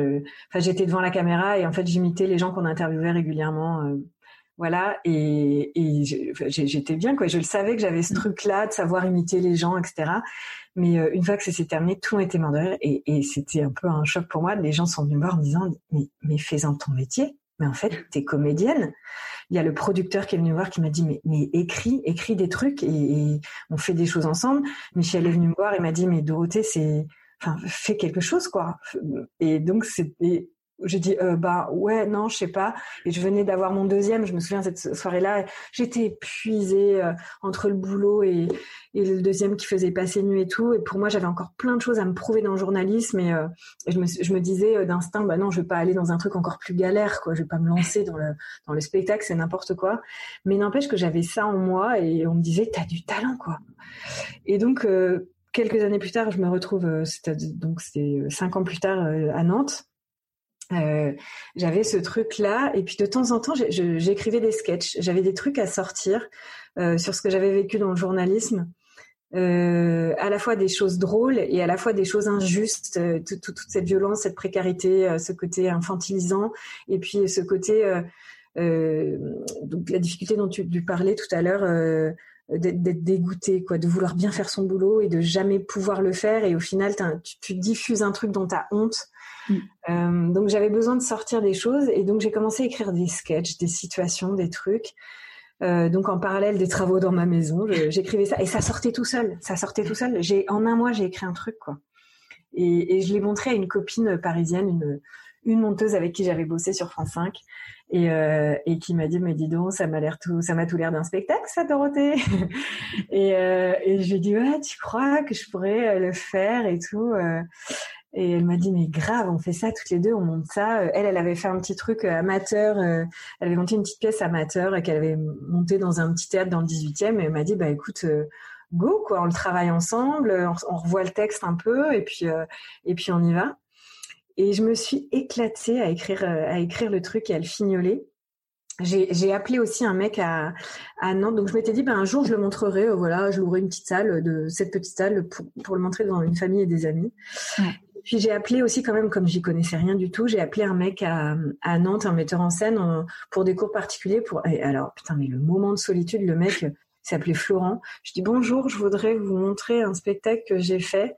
Et donc le mec arrive un jour à 14 heures chez moi et dans mon salon, toute seule, je lui déroule mon spectacle.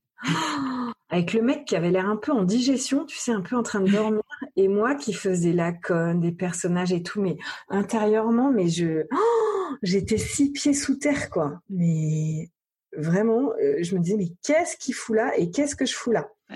Mais n'empêche qu'à la fin, donc et le truc durait une heure hein, quand même. Et mais n'empêche qu'à la fin, le mec m'a donné vraiment bon. Et, euh, et, et, il m'a donné des, des, conseils. Il m'a dit bah voilà, dans ton texte, ce qui manque c'est ça. Tel personnage faut peut-être faire ci, faire ça. Il est revenu une ou deux fois euh, en me disant ah ouais c'est mieux et tout. Mais le mec était vraiment dubitatif quoi. un peu ce côté la pauvre meuf qui croit qu'elle va monter sur scène avec ça. Mais bref, euh, il m'a donné quelques filons. Et puis on a retravaillé avec ma copine Nathalie. Et puis euh, bah voilà, j'ai réservé le truc un jour euh, un jour de pour deux, deux soirées euh, pour une soirée en juin euh, au théâtre à l'Alambic Théâtre je crois il s'appelle dans le 18e ce tout petit théâtre où j'ai décidé de convoquer famille et amis avec ma copine Nathalie qui était là en renfort pour la mise en scène, pour les costumes, pour les trucs. et, et, je, et donc voilà, j'étais contente et en même temps toute intimidée. Ouais, t'avais, avais le, on imagine que tu avais le trac. Ah mais en fait la veille, je me suis dit mais t'es complètement con mais pourquoi tu fais ça? Enfin, c'est n'importe quoi. Et le truc, il y avait, je, crois qu'il y avait 65 euh, places ou 80 places, 80 places, tout était réservé. Et donc, euh, j'ai re-réservé une autre, euh, une autre soirée. Et, et donc, voilà, j'étais jamais montée sur scène et je m'apprêtais à, raconter ma life pendant une heure, une heure et quart à des gens. Et sans compter qu'il y avait aussi tu vois, des, journalistes, parce que j'avais mis ça sur Facebook, j'avais dit hello, voilà, j'avais fait une petite affiche avec une copine, sujet, ça s'appelait, euh, le titre du spectacle, c'était Albert Londres, les pigeons et moi. Donc Albert Londres, du nom de ce journaliste mythique euh, du, début du XXe siècle, euh, qui a dénoncé le bagne à Cayenne, qui a dénoncé plein de choses dans des dans des livres. et, vraiment le journalisme comme on voudrait tous le, pratiquer. D'ailleurs, il y a un prix Albert Londres qui est le prix qui récompense les meilleurs journalistes français chaque année. Euh, et donc Albert Londres, c'était vraiment le truc que je vise. Les pigeons, euh, les pigeons, c'était euh, c'était pourquoi les pigeons? Ah oui, parce que les pigistes, j'avais dit on est des pigeons en fait, pigistes et pigeons, euh, voilà, c'est la même chose. Et moi, donc et moi, ma vie, comment je vis tout ça. Donc Albert Londres, les pigeons et moi, venez voir ce spectacle. J'avais mis sur Facebook, ça a été en fait, j'avais j'avais mis sur Facebook, sur mon Facebook perso avec voilà, tous mes amis ont été un peu dans le monde du journalisme et j'avais dit, bah voilà, pourquoi j'ai fait ça, c'est que j'en peux plus de ce métier, c'est que machin et tout. Donc tout est dans ce spectacle. J'avais fait tout un petit, un petit truc en disant pourquoi j'ai fait ça et ça a été partagé un nombre de fois. Et en fait, parce que bah, tous les journalistes vivaient ça, cette frustration, et donc il y avait quelqu'un qui allait ouvrir sa gueule sur le sujet donc, et donc, voilà, la salle était pleine, quoi. D'attachés de presse, de journalistes, de copains. Euh, il y avait aussi euh, ma mère, le truc super, euh, le truc super angoissant. T'as ta mère dans la salle, ton père. Bonjour, c'est moi. Et en fait, je ne suis pas celle que vous pensiez. et donc, donc voilà, la veille, j'étais là, mais qu'est-ce que t'as foutu?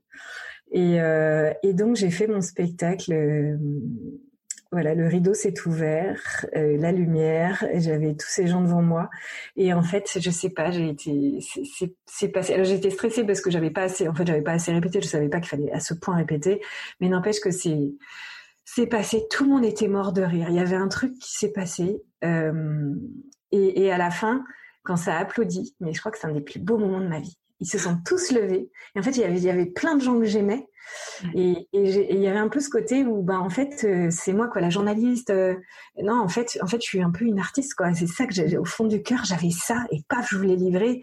Et, et c'était dingue, quoi. J'avais fait une dizaine de personnages, euh, tous plus cons les uns que les autres. Et tout le monde était debout, et ça a été dingue. Vraiment dingue. C'est génial. Et donc, du coup, tu avais, reloué pour un deuxième jour?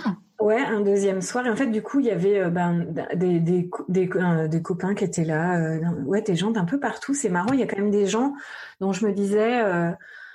Enfin, j'étais surprise qu'ils soient là, quoi. Des gens qui sont un peu dans un autre monde. à Paris, des copains qu'on avait un peu perdu de vue parce qu'ils étaient un peu dans, dans des sphères qui n'étaient pas, pas les nôtres. Ouais. et en fait, ils sont venus, quoi, voir la petite chichi, parce que c'était mon surnom, ça a toujours été mon surnom, euh, va faire son spectacle et c'était rigolo. Ils viennent au fin fond du 18e qui fréquentent d'autres endroits d'habitude pour voir ce spectacle et j'étais assez touchée. Et, euh, et, donc deuxième soir, euh, en fait à la sortie, donc un, un copain qui me dit ah j'ai un copain producteur, je vais lui parler de toi. Je dis oh oui d'accord ok, c'était pas du tout l'idée. Et, et, en fait il m'a rappelé, ouais, il m'a renvoyé un texto euh, le lendemain en disant oui, euh, ce soir j'ai mon pote producteur, est-ce que tu peux lui prendre une place? Je dis bah non, il n'y a pas de place, désolé. désolé, il n'y a pas de place euh, pour un producteur en plus, voilà. Et, et, du coup, je, fais mon spectacle le deuxième soir, ça s'est moins bien passé, j'étais épuisée. En fait, c'est tellement épuisant de faire ça quand tu connais. Enfin, et, la deuxième, on dit toujours, les artistes disent toujours la première, c'était toujours en état de grâce, et la deuxième, c'est la plus dure, tu te plantes. Mm. Et, et, oui, je me suis plantée de texte. Il y a eu un moment, heureusement que j'avais fait du montage dans ma vie parce que, paf, il y a un chapitre que j'ai mis avant l'autre, j'ai raccroché les wagons, mais tout ça sur scène en direct devant des gens et devant mon ancien rédac chef que je voyais et qui, qui, faisait partie d'une grosse partie du spectacle où quand même je, je le tournais en dérision. Enfin, ouf, assez stressant quand même. Et je sors de là. En fait, je me suis assise au café. Je pouvais plus me lever. Je pouvais plus me lever en fait. C'était euh, ma, pote m'a dit tu, veux que j'aille te, chercher un verre? J'étais tellement épuisée que je pouvais plus me lever. C'était très bizarre. Et euh, mais bon, toujours ces, ces, deux soirs à la sortie, il y avait euh, la famille, les potes, et on avait l'impression un peu d'être à notre mariage où euh, tu vois plein de gens que t'aimes et qui sont venus pour toi voir ce que tu as fait. Et, et, donc le deuxième soir, il y avait un peu tout France 5 qui était là, et c'était compliqué parce qu'il y avait voilà, il y avait des gens qui étaient quand même très tournés en dérision dans mon spectacle.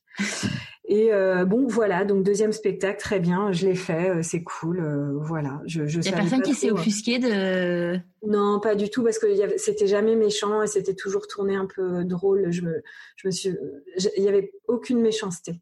C'était vraiment de la dé... je tournais tout en dérision et, et, je grossissais le trait des personnages qui en riaient aussi. ça devenait des caricatures euh, plus. Ouais, il y a que il y a que la connasse qui m'a la, la, la, connasse de la chef euh, qui m'avait vraiment fait pleurer. Elle, elle avait aussi tout un chapitre où euh, et elle est venue voir mon spectacle après, mais plus tard quand, et, et, bref, c'était un peu compliqué. Et, euh, et, donc non non les gens s'offusquaient pas et juste ils, me disaient bah, chapeau de l'avoir fait c'est dingue et tout parce qu'il y a aussi un truc c'est que par définition, en fait, tu vois, euh, euh, bah, euh, nous, en tant que journalistes, on faisait des, articles sur la précarité dans certains métiers, certains métiers qui sont hyper précaires et tout. Sauf que notre métier à nous est hyper précaire, mais personne n'en parle. Personne, parce que Télérama, ils faisaient plein de sujets sur la précarité, mais eux, ils, employaient des, pigistes qui payent au lance-pierre et qui traitent comme de la merde, mais ils peuvent pas en parler de ça. Bah non, parce qu'ils font. En fait, ça n'apparaissait nulle part. Donc la seule manière d'en parler, c'était d'aller sur scène, quoi. Mm. Et donc tout le monde disait, bah ça fait du bien quand même. Et, euh, et, bref. Et le lendemain, euh, euh, je, dormais chez une copine parce que donc, toute ma famille était à Nantes. Et puis j'ai un, un, un, message bonjour, je m'appelle Romane, je suis producteur. voilà, c'est vraiment. J'étais dans la salle hier soir. C'est hyper chouette ce que vous avez fait. J'aimerais qu'on en parle. Rappelez-moi. Et puis je devais accompagner ma copine chez le médecin pour un truc, pour une radio, je sais plus. Bref, je le rappelle que le lendemain, quoi. ou je lui envoie un texto. bonjour, merci pour votre message. Je vous rappelle demain. Mais limite, j'avais oublié de le rappeler quoi. Et, euh, et, le lendemain, et le mec, du coup, je le rappelle le lendemain et il me dit, bah voilà, je voulais savoir euh, si euh, tu voulais en faire ton métier. Et je dis, bon, alors là, aucune idée. Et le mec me dit, ah bah ça, on m'a jamais dit ça. Parce qu'en gros, dans le spectacle, si t'es un producteur dans la salle, déjà, t'es es contente. Et le mec qui veut travailler avec toi, enfin, il dit, ah oui, au fait, c'était la première fois que je payais ma place pour aller à un spectacle. Je dis, ah bon, t'as trouvé une place? Moi, je vais pas réservé. Il me dit, bah, bah non. Je lui dis, bah non, j'avais prévenu euh, qu'il n'y avait pas de place pour toi. Et le mec, il était mort de rire. Il disait, bah alors ça, c'est la première fois qu'on me le fait, quoi. Et, euh, euh, donc, je lui dis, bah quoi, en faire mon métier? Oh ben, franchement, j'avais rien d'autre à faire. J'avais peur de chercher du travail. j'avais encore deux ans de chômage devant moi ou un an et demi de, de droit. Et je dis, bah ouais, allons-y, pourquoi pas. Et, euh, et, donc voilà, a commencé un truc. En plus, c'était un producteur qui avait quand même euh, ouais bien pignon sur rue, qui a financé des, des, gros des gros spectacles à Paris. Et, euh, et c'était parti. Euh, donc euh, voilà, on a et donc lui, il avait des parts au théâtre de 10 heures à Paris, à Pigalle. Il m'a dit ben voilà, on a qu'à. Et d'abord, il m'a dit on refait une présentation. donc là, on était en juin. On refait une représentation en septembre. Euh, et je vais voilà pour voir que j'ai besoin d'avoir l'avis de quelques professionnels dans la salle, voilà. Et je refais une présentation euh, en septembre. Et là, il y avait euh, la directrice du point virgule, le directeur du théâtre de, de, non pas du théâtre de Paris, de la Comédie de Paris. Il y avait que des il y avait des humoristes et tout, mais oh et j'avais un public de ma boule dans ma petite salle quoi. Et, et on sort de là. Et donc ça c'est hyper. Le premier soir, il, je l'avais loué pour deux soirs encore. Premier soir, j'ai, ça s'est super bien passé. Les mecs sont sortis en disant waouh. Au point virgule, il a dit ok, je la prends six soirs par semaine, pas de problème et tout. Donc point virgule, gros gros tremplin d'humoriste à Paris. Ouais. Et, euh, et en fait, bah, j'habitais à Nantes. Et puis non, finalement, il y a les mecs du théâtre de 10 heures qui étaient là, ouais, on la prend. Euh, euh, et, et, bref, donc il a été décidé que je commencerai euh, au théâtre de 10 heures euh, mes représentations une ou deux par semaine parce que donc à Nantes. Et en fait, le mec, le producteur était un copain de copain, donc il comprenait que je ne pouvais pas laisser ma famille cinq soirs par semaine. J'en avais aucune envie et qu'on allait commencer par un soir par semaine pour voir. Et là, euh, six mois de spectacle au théâtre de 10 heures où je m'améliorais en fait à force, où le truc était changé et tout, et avec des salles quand même euh, assez pleines parce que parce que ça tournait. Bah, déjà, je faisais 15 soirs par semaine et en fait, je parlais d'un sujet dont personne ne parlait, la précarité dans le journalisme. Et ce qui était dingue, c'est que sont venus dans ma salle des euh, des gens que j'aurais adoré rencontrer, tu vois, des rédac chefs du Parisien, euh, des, des, des, gens de France Inter, etc., que j'aurais jamais pu rencontrer, mais qui, qui tweetaient derrière, mais allez la voir, enfin on en parle, et qu'est-ce qu'on rit. Et en fait, ça, ça m'a, c'était dingue, et en fait, ça m'a vachement réparé parce que j'avais quand même euh, après toutes ces années de journalisme plus euh, euh, voilà on a un peu enfoncé le clou dans une dans cette start-up nantaise à la fin l'impression d'être une merde quoi et que et que j'avais pas de chance et que et que je, je, je pouvais pas supporter le monde du travail donc ça ça m'a vraiment réparé et, sur, et des journalistes à la fin qui me disaient mais euh, c'est dingue, ça me fait du bien d'entendre parce que j'avais l'impression d'être une merde et en fait je m'aperçois que c'est pour tout le monde pareil mais que personne n'en parle trop parce que je mm. pense que c'est un peu comme dans le showbiz, faut toujours montrer que ça marche pour toi, ouais, que tu as des plans et tout. Et en fait au fond, au fond c'est dur pour tout le monde quoi. Ouais. Et, euh, et donc euh, donc voilà et c'est marrant, j'ai eu euh, j'ai eu une, une, photo en pleine page d'un Télérama. Euh, j'avais fait mon spectacle a fait la une sur lesinrock.com. Génial. Ouais. Et, et donc c'est dingue de voir ça. Après, c'était le, spectacle était bon, je pense, mais c'était aussi surtout le, sujet parce qu'il y avait encore des imperfections dans mon spectacle. C'était le sujet, quoi. C'est le journaliste qui dénonce son métier, qui parle vraiment de son métier. Et c'était la première fois qu'on en parlait, donc c'était donc c'était assez dingue. Et, et surtout moi sur scène je me sentais complètement vivante. Enfin c'était mmh il y avait un truc qui sortait euh, et puis euh, j'améliorais mon spectacle, ça sortait tout seul et tout. Et en croisant d'autres euh, d'autres artistes, le côté, enfin écrire en fait ça sort pas tout seul, donc j'avais cette chance là, là ça, là ça sortait en fait, il y avait des années de frustration qui sortaient. Et hum, donc c'était un peu entre guillemets facile pour moi à ce moment-là. Et puis après, une fois que tous les gens du réseau, machin et tout, avaient vu euh, le spectacle, et eh ben on est arrivé un peu dans le dur, tu vois, où faut remplir ta salle euh, au bout de six mois, etc. Et, euh, et où j'ai vécu tout ce que vivent ceux qui sont en one woman show. J'entendais l'autre fois Omar et Fred qui disaient mais heureusement qu'on était deux parce que les soirs où tu as trois personnes dont un qui regarde son portable, c'est l'enfer. Donc moi j'ai jamais eu trois personnes parce qu'on arrivait un peu à rameuter du monde et tout, mais quand tu as dix personnes devant toi et que tu en as un qui s'endort putain, autant t'as des soirs où tu, tu sors de là, mais t'es es, es au sommet, tu, tu clignes de l'œil, tout le monde est mort de rire, tu sens que tu tiens ta salle, c'est une sensation, mais incroyable, c'est un shoot en fait, un shoot incroyable, et c'est là où je comprends que les artistes deviennent complètement zinzin. C'est que une fois que t'as vécu ça, t'as l'impression d'être le roi du monde, et après la vie quotidienne, elle est, elle est un peu plate quoi. Et pourtant, je parle pas du Zénith, je parle d'une petite salle. Mm. Euh, il y avait 140 places au tête de 10 heures. D'accord. Et, euh, et, bref, un des moments assez durs. Et puis après, donc on est rentré dans le dur. Et où là, et puis j'ai tout d'un coup, bah, euh, mon producteur, j'avais plus du tout euh, son son appui. Euh, et là, j'ai commencé à comprendre que le, enfin, j'ai vu le côté assez violent du showbiz et j'ai commencé à croiser plein de connards, etc. Et donc je retombais dans le même truc et, et j'avais pas envie, quoi. Et je me disais non, je je veux pas. Et donc, euh, je l'ai fait, j'ai quand même fait, ça a été prolongé 18 mois quand même, ce spectacle. Le dernier soir, dans l'avant-dernier soir, c'était le soir de, de mes 40 ans. Euh, où euh, j'ai une copine qui avait convoqué tous mes bons potes parisiens dans la salle. Et en fait c'était par surprise. Et j'ai je suis arrivée sur scène et j'ai vu que des têtes que j'aimais. Et là mm. ça a été et je me suis dit bah c'est la dernière fois où je vais m'éclater. Et je me suis éclatée. J'ai été bonne quoi. J'avais tous les gens que j'aimais. Et en fait je pense qu'au fond euh, j'ai fait ce spectacle, euh, je pense que c'est euh, pour eux, quoi, pour pour m'éclater devant des gens que j'aimais, parce qu'en parlant avec d'autres, parce que en fait j'avais, j'étais un peu démarchée, on me disait ouais, enfin pour des chroniques sur Nova, pour des trucs. En fait, j'avais pas envie de. Il y a un truc dans One qui m'a empêché de progresser, c'est que j'avais pas envie de m'exposer parce que je connaissais ça en télé et puis j'avais pas ce. En fait, les artistes qui sont sur scène, ils ont tous cette faille euh, une énorme faille affective qui font qu'ils ont besoin d'être aimés tout le temps. Moi, mmh. j'avais ma famille, j'étais assez stable, etc. J'avais besoin de m'exprimer, mais j'avais pas besoin d'être mise en avant. Ouais. Et donc, quand il a été question de d'aller chez Hanouna, d'aller dans des émissions racoleuses comme ça pour se faire connaître, de faire des blagues à la télé et tout, moi, c'était pas mon truc, quoi. J'en avais pas envie, et donc ça voulait dire que fallait que ça s'arrête parce que c'est c'est le passage obligé si tu veux commencer à te faire connaître. Quoi. Ouais c'est super que tu t'es, enfin, ouais, que mis les propres limites pour euh, pour ton propre bien-être en fait. Ouais, carrément. Et, euh, et en fait, il y a le metteur en scène de François-Xavier de Maison qui est venu dans ma salle et qui m'a fait une proposition. Mais il m'a dit, bah la question, c'est est-ce que tu as envie de faire un zénith ou pas? Je dis, bah bien sûr. Il m'a dit, la question aussi, la deuxième question, c'est est-ce que tu es prête à divorcer pour ce métier ou pas? Et là, j'ai dit non.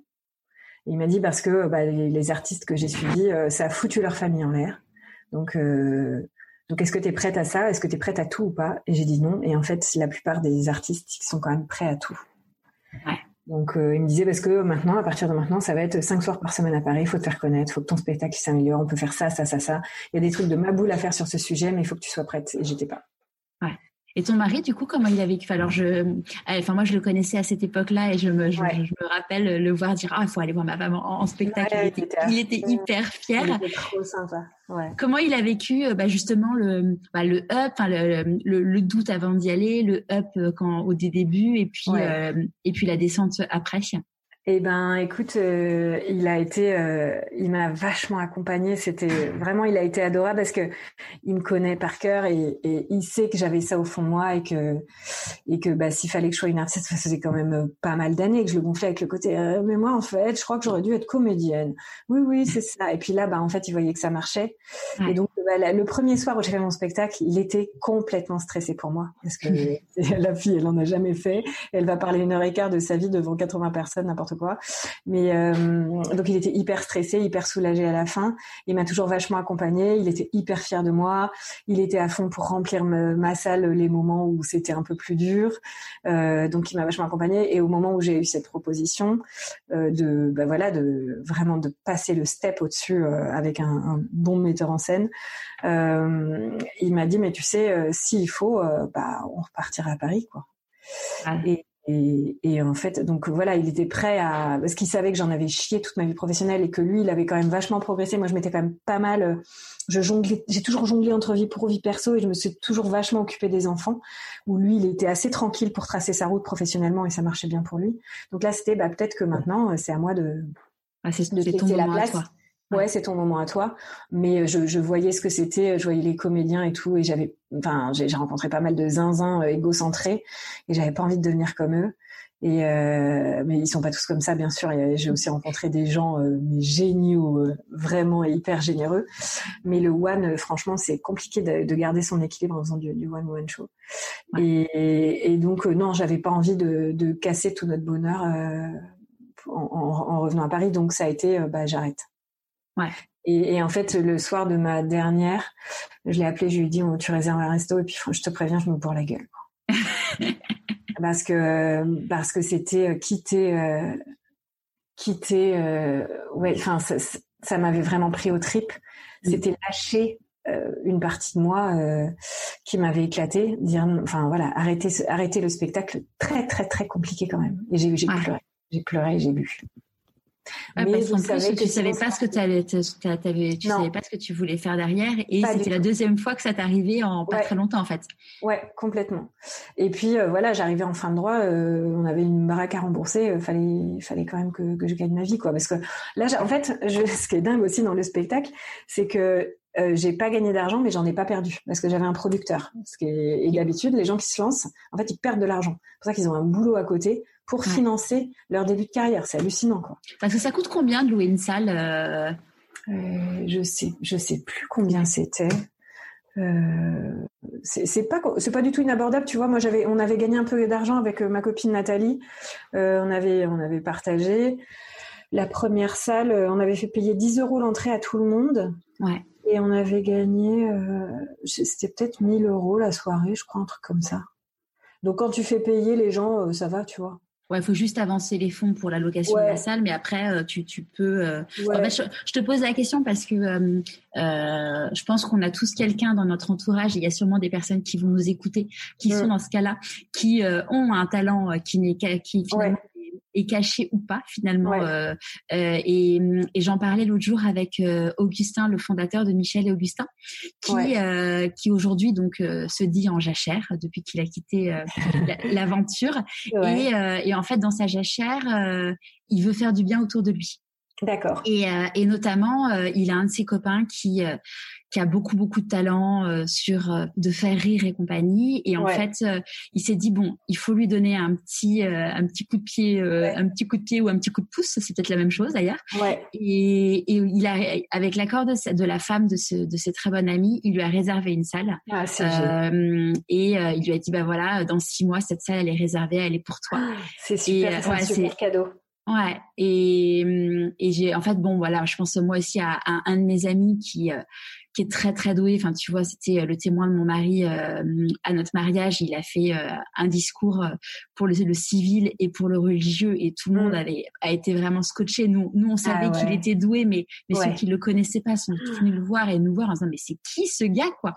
Ouais. Et et ouais, si tu te dis en effet, si c'est pas si compliqué que ça. Euh... Non, c'est pas compliqué. En fait, c'est très bizarre parce que je crois qu'on se met des barrières et il y en a pas en fait. Euh, alors oui, c'est compliqué. Alors pour la scène, c'est compliqué. Mais en fait, que ce soit la scène ou, tu vois, si tu as des talents de peintre ou tu, fais du dessin, euh, ou j'en sais rien, et tu vois que tu, tu, tu mets un couvercle là-dessus depuis des années, bah en fait, euh, je sais pas pourquoi il y a une barrière qu'on se met. Et ben pourquoi je dis pas que tiens, bah je maintenant je vais dessiner euh, tous les soirs. Pourquoi est-ce que ou pourquoi est-ce que je vais pas dire à, mon boss, bah en fait maintenant je, je bosser à 90% pour faire autre chose et, bah, et, et, puis pour prendre des cours. Pourquoi est-ce que je réserve pas ma salle? Et, et en fait il y a eu un moment j'ai failli pas le faire ce spectacle euh, parce que bah, j'avais un peu la trouille et parce que c'était confortable de pas changer mon habitude. Mais n'empêche qu'aujourd'hui l'avoir fait, mais ça m'a, je suis devenue qui je suis quoi. Ouais. Et, et en fait c'était pas si compliqué. Après. Euh, le, pour, pour ce genre de projet, faut aussi avoir euh, les bonnes conditions, quoi. Parce que euh, il suffit pas de dire ouais vas-y fais-le. Moi j'avais un mari qui me soutenait, j'avais des, des, des droits, euh, tu vois j'avais encore mon chômage et euh, si j'avais été euh, donc j'avais une situation confortable, si j'avais été maman célibataire je l'aurais jamais fait. Mhm. j'avais aussi cette chance d'avoir les bonnes conditions et en fait il y a un truc qui m'énerve parfois, c'est l'injonction à réaliser ses rêves. T'es là, ouais, bah t'es gentil, mais il faut aussi quand même avoir les conditions. Moi, j'ai eu la chance de les avoir. Donc, euh, ouais, c'est savoir se dire, c'est pas maintenant, ça peut être plus tard. C'est se dire que finalement, les rêves, on peut toujours. Il y a, y a, un moment dans notre vie, on pourra les réaliser.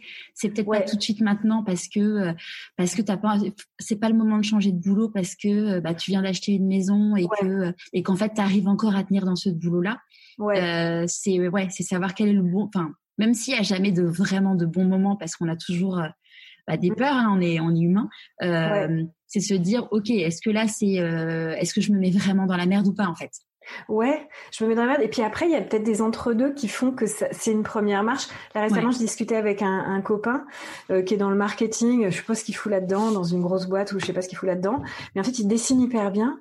Et il me dit, bah, ça m'a marqué ton histoire. Et du coup, j'ai recommencé à dessiner le soir au lieu de regarder la télé. Puis maintenant, j'ai un petit compte Instagram où je dessine son truc je, le mec est super doué. Mais n'empêche que ça a apporté, ça a apporté de la couleur vraiment dans sa vie. Et, il fait ça en plus de son boulot, quoi. Et il a des enfants. Euh, mais juste, il a passé le cap de dire, bah, bah, je vais reprendre mon crayon, quoi. C'est ça. Mais j'ai, une, ça me fait penser aussi, j'ai une de mes, une de mes très bonnes amies qui, en gros, un jour, on se faisait un week-end fille et tout, mais c'était il y a, il y a dix ans, un truc comme ça. Et euh, elle avait une planche, euh, enfin, un carnet de, de crayons. Enfin, je savais même pas qu'elle dessinait, en fait. Et, euh, et elle m'a dit, bah ouais, j'aimais bien dessiner quand j'étais petite. Et puis bon, bah voilà, je m'entraîne. Et tous les soirs, à la chaque pause déj, elle, elle, bah, elle bossait son, son trait de crayon. Ouais. Et, et en fait, après, bah, elle a fait, elle a fait un compte Insta, elle a fait un site et tout. elle a, elle avait des clients en off, euh, enfin à côté de son job en fait. Et bon, entre temps, elle est devenue maman, donc un peu moins de temps. Et là, euh, son, sur son compte Insta, euh, elle vend des, des, cartes là de France, de, de ville de France. Et elle, elle, a relancé le truc. Et tu dis bon bah voilà, elle a, elle a toujours un job, elle est salariée, mais c'est son, sa bouffée d'air, c'est son, c'est, bah son truc. quand, quand, il s'agit de choses artistiques, mine de rien, quand même, c'est ce que tu es, quoi. Mm. Enfin, tu vois, tu as une âme d'artiste. Si tu mets un couvercle trop dessus, je, enfin, pour moi, je pense que tu t'étouffes. T'étouffes, ouais. T'es jamais euh, ce que tu es, quoi, au fond. Ouais. Tu vois, euh, c'est c'est marrant parce que bon, moi, j'ai complètement une âme d'artiste. Hein, je, je, c'est c'est dans mes veines et, et j'en ai besoin. Et en fait, euh, j'ai fait un job à Paris où je suis restée un an et demi et j'étais sous pression, mais bon, voilà, sous pression qu'on me mettait, sous pression que je me mettais. Et euh, j'avais, euh, c'était le job pour lequel on, est, on a quitté Marseille pour aller à Paris. Et, euh, et quand j'étais, euh, bah, avant d'emménager à Paris, enfin au moment d'emménager à Paris, j'avais sorti ma machine à coudre, j'avais fait des rideaux, j'avais fait plein de trucs et tout. Bon, ma machine à coudre n'avait pas quitté le placard pendant un an et demi. Et le soir où, où j'ai démissionné, Ouais. J'ai pris la machine à coudre, mais genre en mode instinctif, tu vois. Il y, a, pas eu, y a eu aucune réflexion. C'est juste le soir, je suis rentrée, j'étais, soulagée, libérée, et, euh, et, et j'ai sorti ma machine à coudre et tu te dis c'est fou quoi. Ouais, c'est dingue. Ouais, c'est dingue. Et moi j'ai senti aussi, je me souviens en, pensant à notre euh, notre échange, euh, tu, vois des, des petites choses. En fait, quand je préparais mon spectacle, je me souviens d'un jour dans le euh, dans mon salon où je préparais mes accessoires et je, je ressentais une espèce de joie pure de créer. Moi, moi, je suis, ouais, donc je suis pas une laborieuse, j'aime pas bosser et tout. Enfin, je fais les choses. Enfin, je suis un peu une glandeuse. Mais là, je, faisais, ça allait vite. Je, je fabriquais mes trucs et tout avec un sourire collé aux lèvres. Tout était une évidence en fait. Ouais. Ouais, on dit que c'est le flow. C'est euh, c'est le truc où il y a pas de, il y a pas d'effort en fait. Si tu le fais naturellement en fait. Ouais. Et ces moments-là, c'est quand même euh, assez dingue. Ouais. Il faut pas les perdre parce que là aujourd'hui je fais plus ça, mais bon, je sais, je sais très bien que qu'il y a toujours ça en moi, quoi. Ouais, après, tu vois, c'est ce que je me disais en voyant, euh, parce que du coup, je, je suis euh, les débuts de, de Joe euh, depuis, depuis, depuis que, ça, que vous avez lancé ça. Et en fait, quand je te vois faire les petites vidéos avec ton associé et tout, je me dis, bah, finalement, elle, elle perdure, parce que ça fait partie vraiment de votre identité de marque. Et c'est, je me suis dit, bah, c'est une façon pour elle de, de continuer à vivre la chose, en fait. Ouais, complètement. Et, et c'est aussi ce qui nous a démarqué aussi dans la com. Ouais. Donc euh, c'est marrant parce que euh, tu vois, on aurait pu dire, bah, enfin c'est pareil. En fait, après après mon spectacle, du coup, j'ai un peu démarché des boîtes c'était un peu la déprime euh, à Nantes hein, en mode oui bon ben voilà je peux vous faire votre j'ai fait du one woman show et je sais pas quoi je, je peux vous faire de la communication les gens me regardaient euh, d'un air très bizarre. Et en fait aujourd'hui dans mon métier euh, dans donc moi chez Jo donc je suis cofondatrice donc je fais la stratégie etc mais il y a aussi tout le côté communication que j'ai en charge. Et en fait ce qui m'a le plus servi c'est bah, le journalisme pour écrire des vidéos mais aussi dans le dans le dans la communication ce qui m'a le plus servi aujourd'hui c'est mon spectacle c'est ça qui est dingue.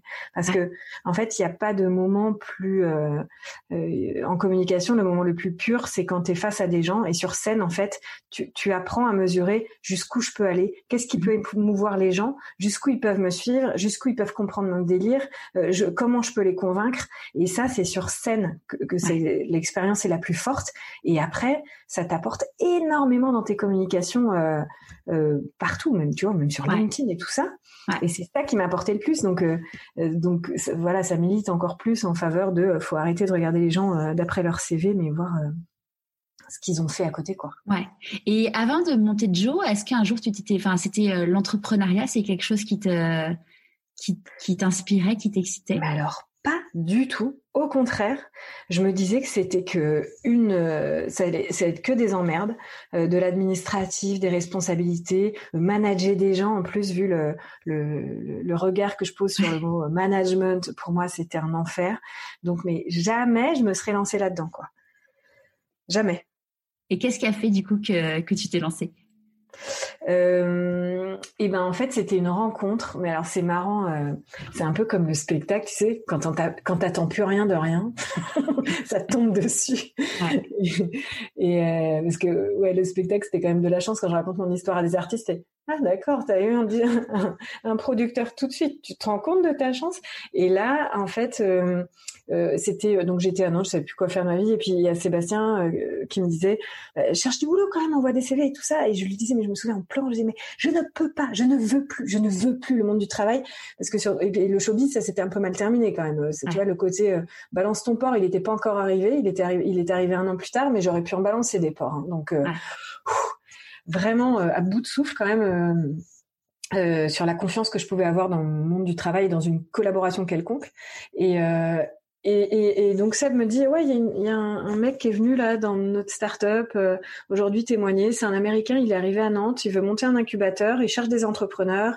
Il a raconté son parcours et c'est vraiment à l'américaine. C'est un mec qui regarde les personnalités plutôt que les plutôt que le CV contacte-le et donc, euh, moi, j'ai contacté, donc je, je, regarde, le mec avait fait un formulaire de, de, pour postuler vaguement à son truc. Donc, il explique, voilà, je monte un incubateur, un startup studio à Nantes. Euh, si vous êtes entrepreneur, euh, euh, remplissez ce formulaire et puis peut-être qu'on se rencontrera. Et le formulaire, c'était quelle boîte vous avez monté avant, quels sont les entrepreneurs qui vous inspirent, machin. Donc, le truc, j'étais là, et j'ai rempli son truc, mais en mode vénère sais, j'étais là, mes bandes de bâtards et vos questions de merde, tu vas encore prendre des gens qui ont fait des écoles de commerce.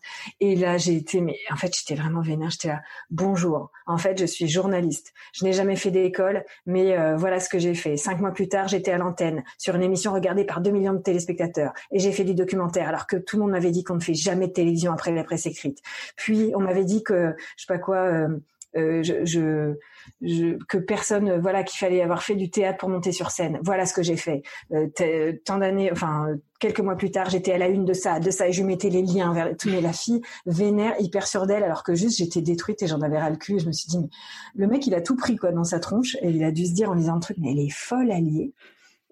Et, euh, et finalement, j'ai eu un petit mail de de, son assistante qui me dit bonjour, on aimerait vous rencontrer. En fait, entre temps, le mec s'était quand même rencardé auprès d'un mec du réseau nantais, d'un entrepreneur euh, qui me connaissait en mode celle-là, faut la rencontrer ou pas?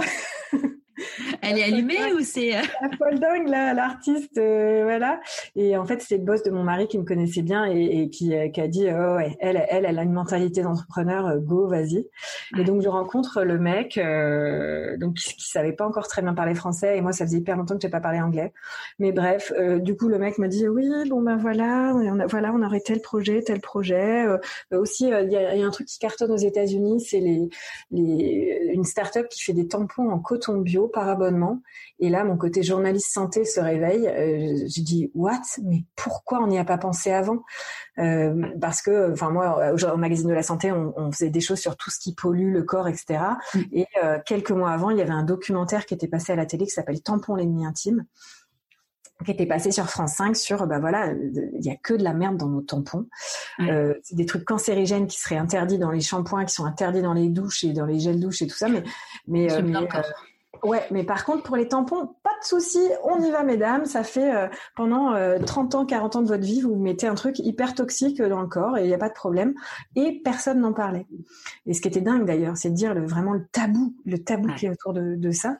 Et donc là, j'ai dit, ah, c'est une super idée, mais pourquoi on n'y a pas pensé? Il dit, je sais pas, euh, en tout cas, ce serait bien de lancer ça en France. Je dis, ah bah oui, là, c'est sûr qu'il y a un marché. Et là, il me dit, bah, si tu devais euh, est-ce que tu saurais faire euh, une communication d'une minute, par exemple? Qu'est-ce que tu ferais en mode test euh, pour communiquer là-dessus? Et là, je le regarde. Et là, pareil, la fille, l'espèce de folle dingue se réveille. Je lui dis, écoute, quand j'étais enceinte, je suis partie neuf jours au, Bangladesh. J'ai vomi dans les bidonvilles pour faire je sais pas quoi. Je suis revenue avec un super reportage et tout. Donc, je termine pas. So, yes, I can make a one minute video, okay? bon, j'étais encore un peu dans ce truc-là. Donc le mec a dû penser, enfin voilà, heureusement qu'il avait eu des bons échos parce que donc l'entretien se termine et, euh, et, là on est parti, c'était le jour, enfin on est parti à Madagascar et j'ai tout coupé, tout coupé de façon on était obligé et euh, vraiment sans rien attendre parce que je me disais mais évidemment que le mec euh, va prendre des gens d'HEC pour faire ses trucs euh, et en fait, je demande, et là c'est marrant, j'ai demandé à Seb, on était à Madagascar dans les derniers jours de notre séjour, on est resté quatre semaines là-bas, et je dis à Seb, est-ce que tu peux écouter mon répondeur?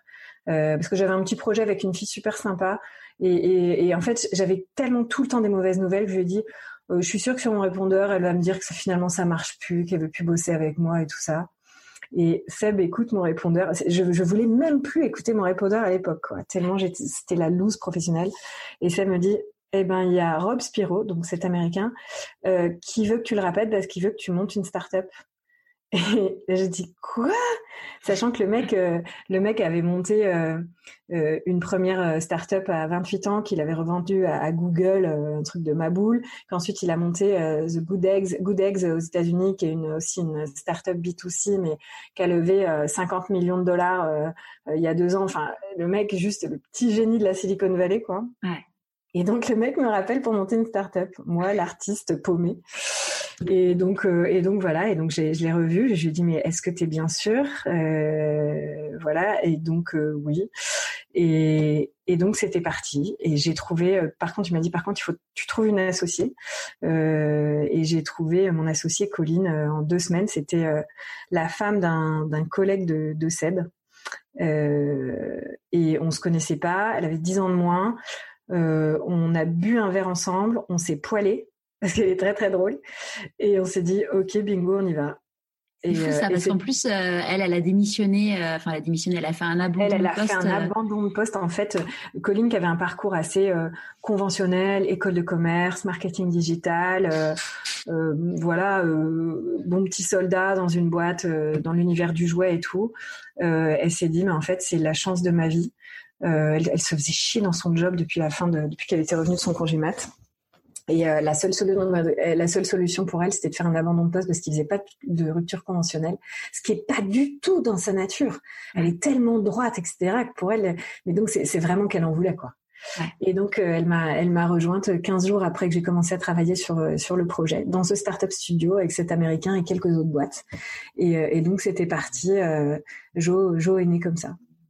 C'est oui. Et puis là, donc la Joe a, a deux ans. Ouais, deux ans. Ça fait deux ans et demi qu'on a lancé Joe, euh, et, ça cartonne. Ouais, ça, vous avez levé 2 millions, c'est. Euh... Ouais, on avait, on a fait une première levée de fonds. Alors, tu vois, on n'y connaissait rien nous, hein, enfin business et tout. Et en fait, on s'aperçoit euh, euh, que, en fait, moi, je me suis déjà, je me suis lancée là-dedans en mode euh, bon, bah de toute façon, j'ai rien d'autre à faire. Euh, on verra bien. Être entrepreneur, c'est pas mon truc, mais on verra bien. Et, et en fait, euh, et en fait, je me suis aperçue que ce que j'avais fait dans le journalisme, dans le, journalisme en fait, tu t'aperçois que tu tu tu sais, euh, tu te démerdes toujours pour faire plein de trucs avec des bouts de ficelle. Donc ça, ça sert vachement d'entrepreneuriat. Que tu as toujours des gens pour t'aider, plein d'entrepreneurs à Nantes, toujours ok pour euh, pour te donner des conseils, etc. Et euh, et euh, bon, après, c'est vrai qu'il y avait aussi Laura de cet Américain qui faisait qu'on s'intéressait à cette petite start-up qui allait naître dans son start-up studio.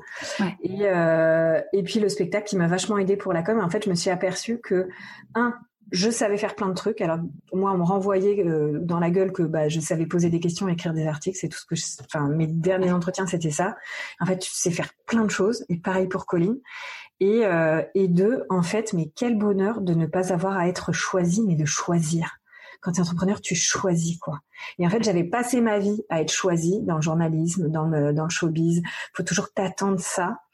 Et là, en fait, c'est toi qui as les rênes et qui choisis. Et ça, ça, franchement, c'est une liberté euh, qui est inestimable, quoi.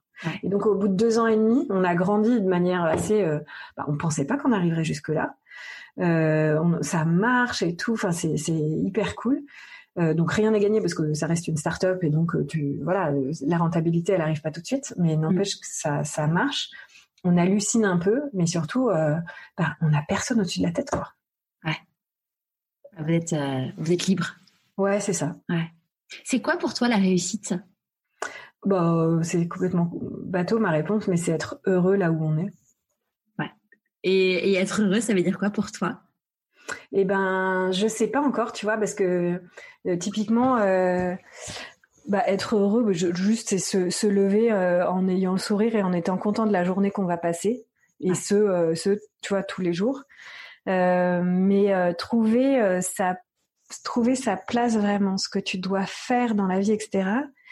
je, je sais pas. Là, j'ai l'impression d'avoir trouvé un compromis Mhm. Euh, où j'ai pas de chef, où je peux m'exprimer, ma créativité peut s'exprimer, etc. Mais n'empêche qu'il y a toujours ce côté euh, pression financière, euh, des chiffres, etc. Donc je m'éclate. Et en fait, je suis dans cette question, mais, mais parce que j'ai vécu le bonheur ultime sur scène, ouais. mais c'est pas la vraie vie. Et du coup, là, c'est là, c'est super. Mais est-ce que c'est pas tout ce qu'il faut attendre, tu vois? Je je sais pas s'il faut, tu vois, où il y a certaines personnes, une poignée de gens qui qui se réveillent en faisant les choses comme tu disais tout à l'heure qu'on flow, tu vois, qui, je sais pas, mm. ça peut être un cordonnier, ça peut être un menuisier, ça peut être, ça peut être, euh, je, je sais pas n'importe qui, je sais pas pourquoi je pense à des, des métiers plus manuels et créatifs, mais bon, voilà. Mais mais où vraiment, tu vois, le matin, tu, c'est une évidence. Donc moi, c'est pas ça. Il y a des matins, wow, ça saoule cette journée, je pas envie, euh, telle réunion, tel rendez-vous, machin. Mais euh, en général, je suis quand même hyper contente de ce que je fais et ça marche et j'ai la bonne associée euh, et, et, j'ai des gens bien autour de moi et tout, ben, est-ce que, est-ce que voilà, c'est bon, je suis arrivée et, et, je me pose encore la question, est-ce que, euh, est-ce que derrière, est-ce que, je sais pas, est-ce qu'il y a autre chose euh, où, où, ce sera complètement, complètement ma place? J'en sais rien. Qu'est-ce que t'en dis toi? Je pense que c'est une vraie question parce que, euh, en effet, tu es passé d'un de, de métiers extrêmes les uns par rapport aux autres. Après, euh, moi, je crois assez que euh, on est tous euh, sur, sur terre pour une bonne raison. Après, euh, enfin, c'est ce qu'on appelle, euh, c'est ce qu'on appelle l'ikigai, euh, la raison d'être en japonais. Mais hum, que cette cette raison d'être, on peut la retrouver à la fois dans son travail ou en parallèle. Après, tu vois, euh, moi là, je suis en train de, je suis en train de créer ma ma, ma société euh, au bout d'un an de chômage, donc c'est c'est un peu la fête. Et en fait, je me pose beaucoup de questions parce que parce que voilà, moi mon dernier job ça s'est mal fini parce que euh, j'ai fait un burn-out et que euh, et que du coup bah j'ai la, même si aujourd'hui bah j'adore ce que je fais. Hmm. Il y a toujours le truc en mode Charlotte a beaucoup d'énergie, je pense que j'aurais beaucoup beaucoup d'énergie. Comment je fais pour ne pas me cramer en fait? Ouais. Et et je pense que finalement c'est euh, puis tu vois par rapport à ce que tu disais où tu as la pression permanente de hmm. de l'argent ou euh, pas de l'argent des KPI et compagnie. Ouais. Euh, vous, votre business, euh, bah, il y a, vous, enfin, pour pouvoir avancé, vous aviez obligé, enfin, vous avez dû lever des fonds. Ouais. Moi, tu vois, je sais que c'est une grande question que je me pose. C'est est-ce que euh, est-ce que je vais recruter un jour, mmh. lever des fonds J'ai envie de dire aujourd'hui, je te dis euh, non, j'ai pas du tout envie parce que j'ai plus envie de rentrer justement dans ces KPI de de, de la lead gen et compagnie. Après. Euh, mon projet, il me porte tellement, il est tellement important pour moi et je me dis que finalement, bah, peut-être qu'un jour, pour, pour pouvoir accomplir ma mission, je serai obligée de passer par ça. Ouais. C'est, euh, tu vois, ça me fait penser à Caroline Abadi que j'ai interviewée, qui est euh, qui était euh, bon dans le marketing digital au niveau RH à mhm. Paris et elle a quitté Paris parce qu'elle n'en pouvait plus de Paris donc petite petit parallèle avec toi ouais. et elle en pouvait vraiment plus et en fait donc avec son mari ils se sont dit bon bah tu enfin son mari a été muté il me semble et en visitant des maisons Ouais. Elle savait pas du tout ce qu'elle voulait faire et elle s'est dit, bah, en fait, cette maison-là, elle sera pas, elle serait parfaite pour faire une chambre d'hôte. Ouais. Donc elle a ouvert une chambre d'hôte, ça marche super bien et tout. Et puis un jour, mhm. elle écoute la radio et puis euh, elle tombe sur France Inter, je crois. Et là, euh, elle entend parler euh, de l'appel d'Emmanuel Macron aux femmes pour être députée. Ouais.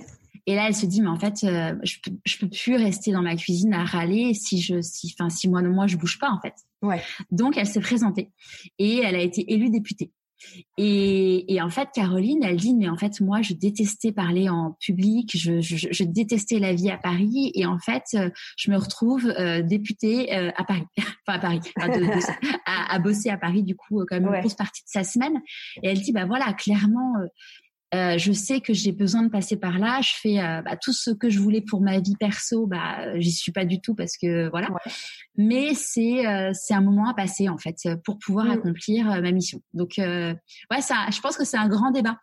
Ouais, enfin un grand, sujet.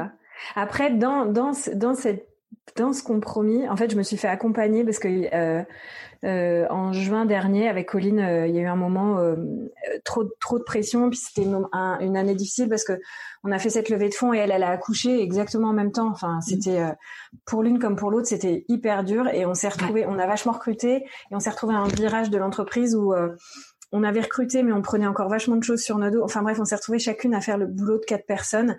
Et on a cramé. Et, en fait, on, pleurait tous les jours, toutes les deux. On se disait, pour pas montrer à l'équipe, euh, ça dit qu'on prenne un petit thé? Et on se mettait à chialer. on s'est dit, ça va pas du tout. Et en fait, il y a une, il y a une fille euh, qu'on connaît. Euh, de, de l'ancien startup studio qu'on rencontre de temps en temps, euh, qui euh, qui nous a dit mais les filles ça, ça va pas du tout là, vous êtes pas du tout alignées, euh, faites-vous accompagner. Et on a rencontré une une coach super. Ouais. Et qui m'a dit, en fait, moi j'avais un problème, c'est que je me sentais, en fait, ça y est, j'avais créé, donc il y avait la côté création de la marque, création de la com, du ton, de tout ça. Pour moi, c'était éclatant et c'était ce que je savais faire. Et puis là, je me suis retrouvée au bureau je me retrouvais au bureau à rentrer chez moi les yeux défoncés par l'ordinateur, à faire des tâches chiantes. Et, je me disais, ben non, mais c'est pas moi et, et j'en peux plus. Et surtout, je ne peux plus rien apporter à la boîte. J'ai rien à apporter. Moi, dans une entreprise, ça veut rien dire. Je suis une artiste, moi. Je, je suis pas ça. Et, j'ai rencontré cette coach qui m'a dit, donc euh, on a discuté, et je disais, euh, oui, oui, non, mais après, je sais où doit aller la boîte, la stratégie, je l'ai en tête, machin. Elle m'a dit, mais ça, c'est précieux. Je dis, oui, mais je ne peux pas. J'ai honte, mais je peux pas faire de 9h à 18h quelque part. Euh, moi, j'ai toujours été journaliste où il fallait aller ailleurs, on sortait du bureau. Elle m'a dit, bah oui, parce que tu es une créative profondément. Et les créatifs, le bureau toute la journée, ça les tue, ils meurent. Mais elle m'a dit ça comme ça. Elle m'a dit, les créatifs, ils meurent. Et donc j'ai dit mais c'est exactement ce que je suis en train de, de, ressentir, c'est que je suis en train de mourir à l'intérieur. Et elle m'a dit mais oulala, une t'es hyper précieuse pour ta boîte euh, parce que t'as la vision, t'as la stratégie. Elle me dit déjà tout le monde l'a pas. Ouais. Et en plus, tu es une créative et tu ne peux pas savoir euh, ce que ça veut dire pour une boîte. Et donc elle m'a dit, mais garde ça. Et je lui dit, bah ouais, mais moi en fait, euh, je, ça va, je suis vachement plus efficace euh, à marcher dans la rue ou aller faire une heure de surf. Et dans ma voiture au retour, je trouve dans ma tête la vidéo qui va faire qu'on va acquérir 10 000 clientes en ligne et qui va faire poiler tout le monde. Euh, plutôt qu'être à mon bureau devant un ordi en train de me dire qu'est-ce que je vais faire comme communication? Et elle m'a dit, bah et alors, c'est toi la chef, barre-toi, on va faire du surf. Et puis au retour, tu trouves ta vidéo. Et c'est ça qui va faire avancer ta boîte. Et elle m'a complètement décomplexée là-dessus. Et donc aujourd'hui, je me donne le droit d'être euh, une artiste créa dans ma boîte. Et, et, oui, et oui, je suis fondatrice, et oui, je suis chef d'entreprise, mais n'empêche que c'est moi. Donc, ah, c'est génial.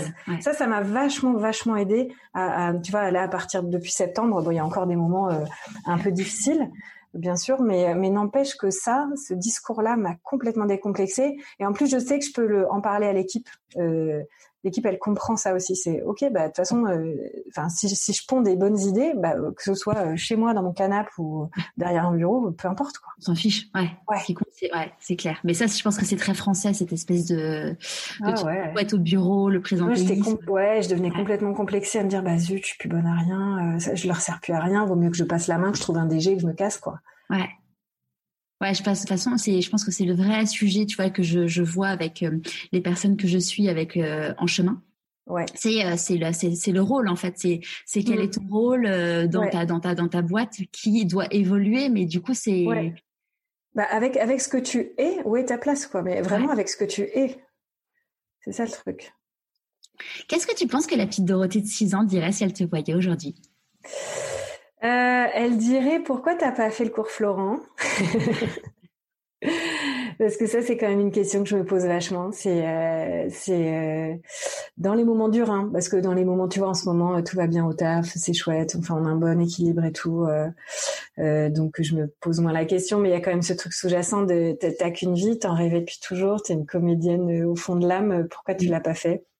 Dirait ça, mais elle dirait quand même, ah bah c'est chouette ta vie, quand même, c'est chouette. Et le cours Florent, tu pourrais le faire?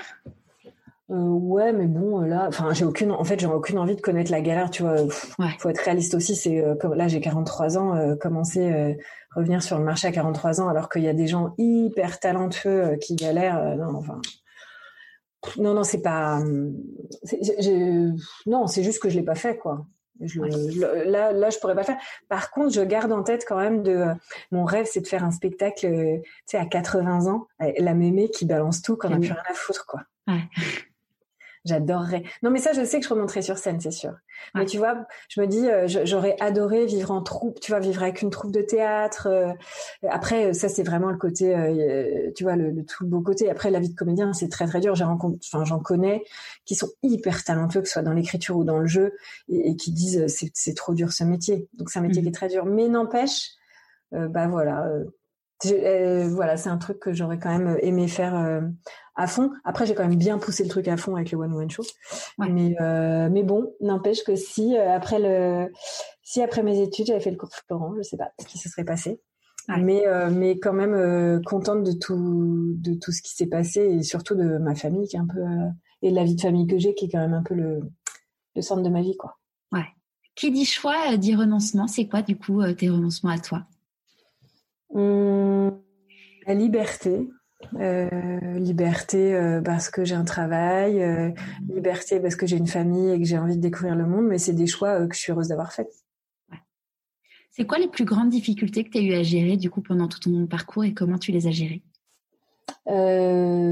C'était la c'était la pression que je me mettais à moi-même de de devoir réussir à tout prix et de devoir enchaîner les Everest. Euh, tu vois, mon mari me dit toujours, mais tu te fixes à chaque fois, il y a un Everest devant toi. Pourquoi est-ce que tu fais pas les choses plus euh, plus posément, quoi?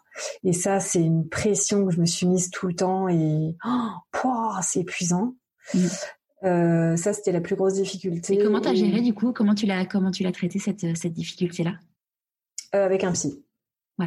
Ouais. Ouais il y a eu un moment, j'explosais et, et je suis allée voir un psy euh, qui m'a qui m'a fait comprendre d'où ça venait et, et qui rien que de comprendre d'où ça vient, euh, et ça c'est perso donc j'en parlerai pas. Euh, bah, c'est un rapport aux, parents quoi. et ben le fait de le comprendre m'a fait m'a fait redescendre. Mais après, ça fait partie de moi aussi. J'ai l'esprit de compète. Euh, tu vois là, euh, le surf, j'ai quand même vachement envie de progresser. Alors que bon, franchement, je suis pas très souple, je suis pas très forte. Euh, j'ai quand même ce truc là où j'aime bien. J'adore la performance, ça fait partie de moi et j'adore ça. Mais après, est-ce qu'il est nécessaire, franchement, de devoir absolument tout exploser dans tous les domaines Non, on peut se détendre un peu quand même, quoi. Donc il y avait ça et et mon manque de je, je n'ai aucune carapace contre l'agressivité.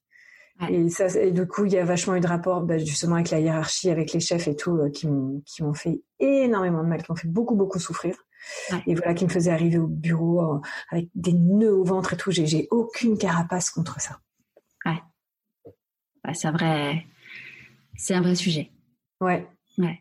C'est ça a été quoi tes plus grandes peurs en montant Joe que ça foire, justement. Fallait pas que ça foire, parce qu'il fallait que je réussisse, parce qu'il faut absolument que Dorothée Drevon, c'est mon jeune fille, réussisse. C'était donc euh, donc il y a, il y a pendant euh, j'ai fini euh, au bout de la première année à 8 de tension avec mon médecin qui m'a dit soit vous fermez votre ordi et, et, pendant les week-ends et, et à partir de 18 heures soit vous allez y passer parce que tu as vécu en fait. Donc ouais, c'était le burn-out et, et, en fait ma, ma grosse peur c'était que ça marche pas et ça me foutait une telle pression que ça commençait à être assez nocif pour moi quoi.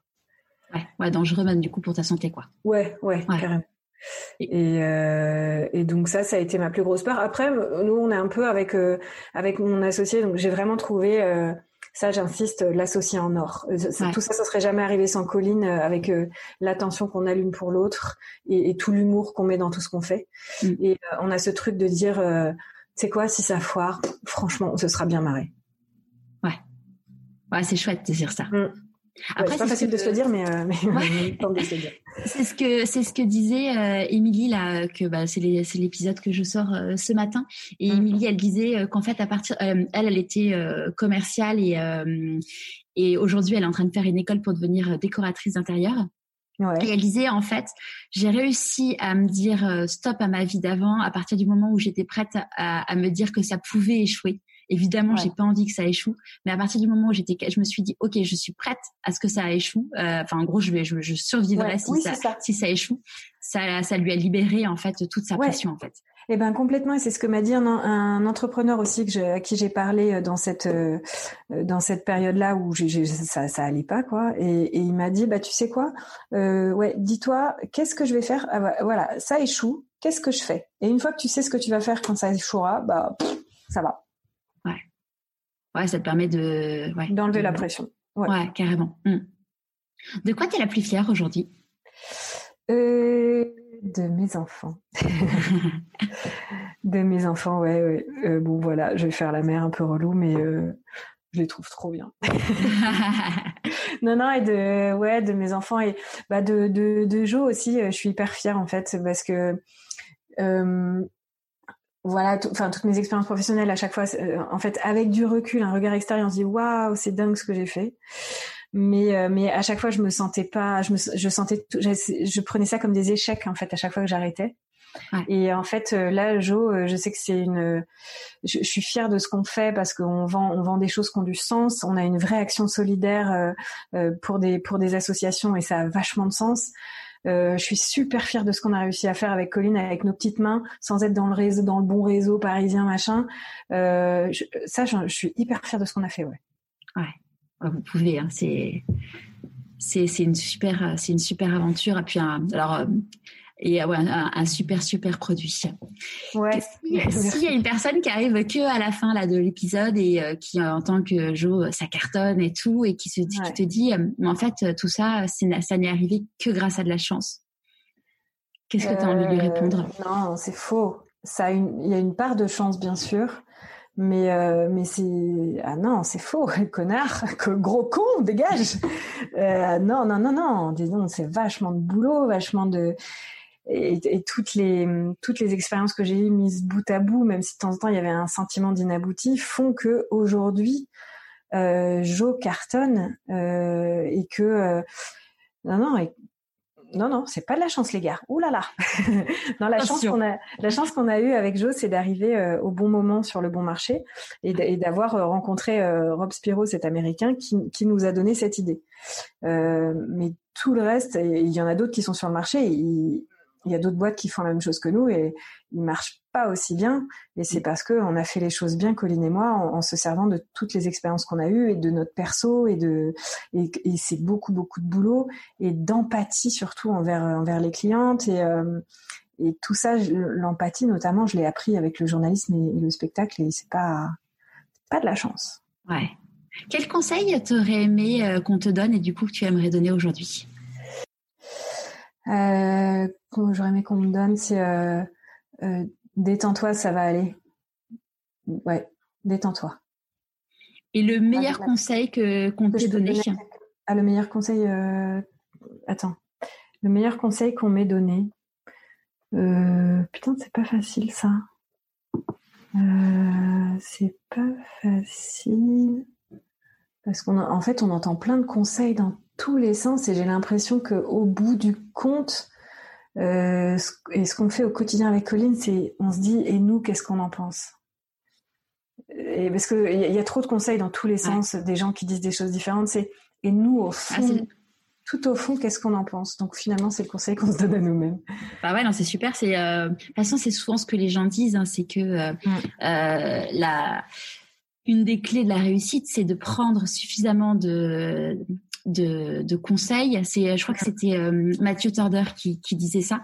Euh, c'était, c'était son conseil à lui, c'était de prendre suffisamment de conseils pour pouvoir euh, bah, être serein avec ta décision en fait.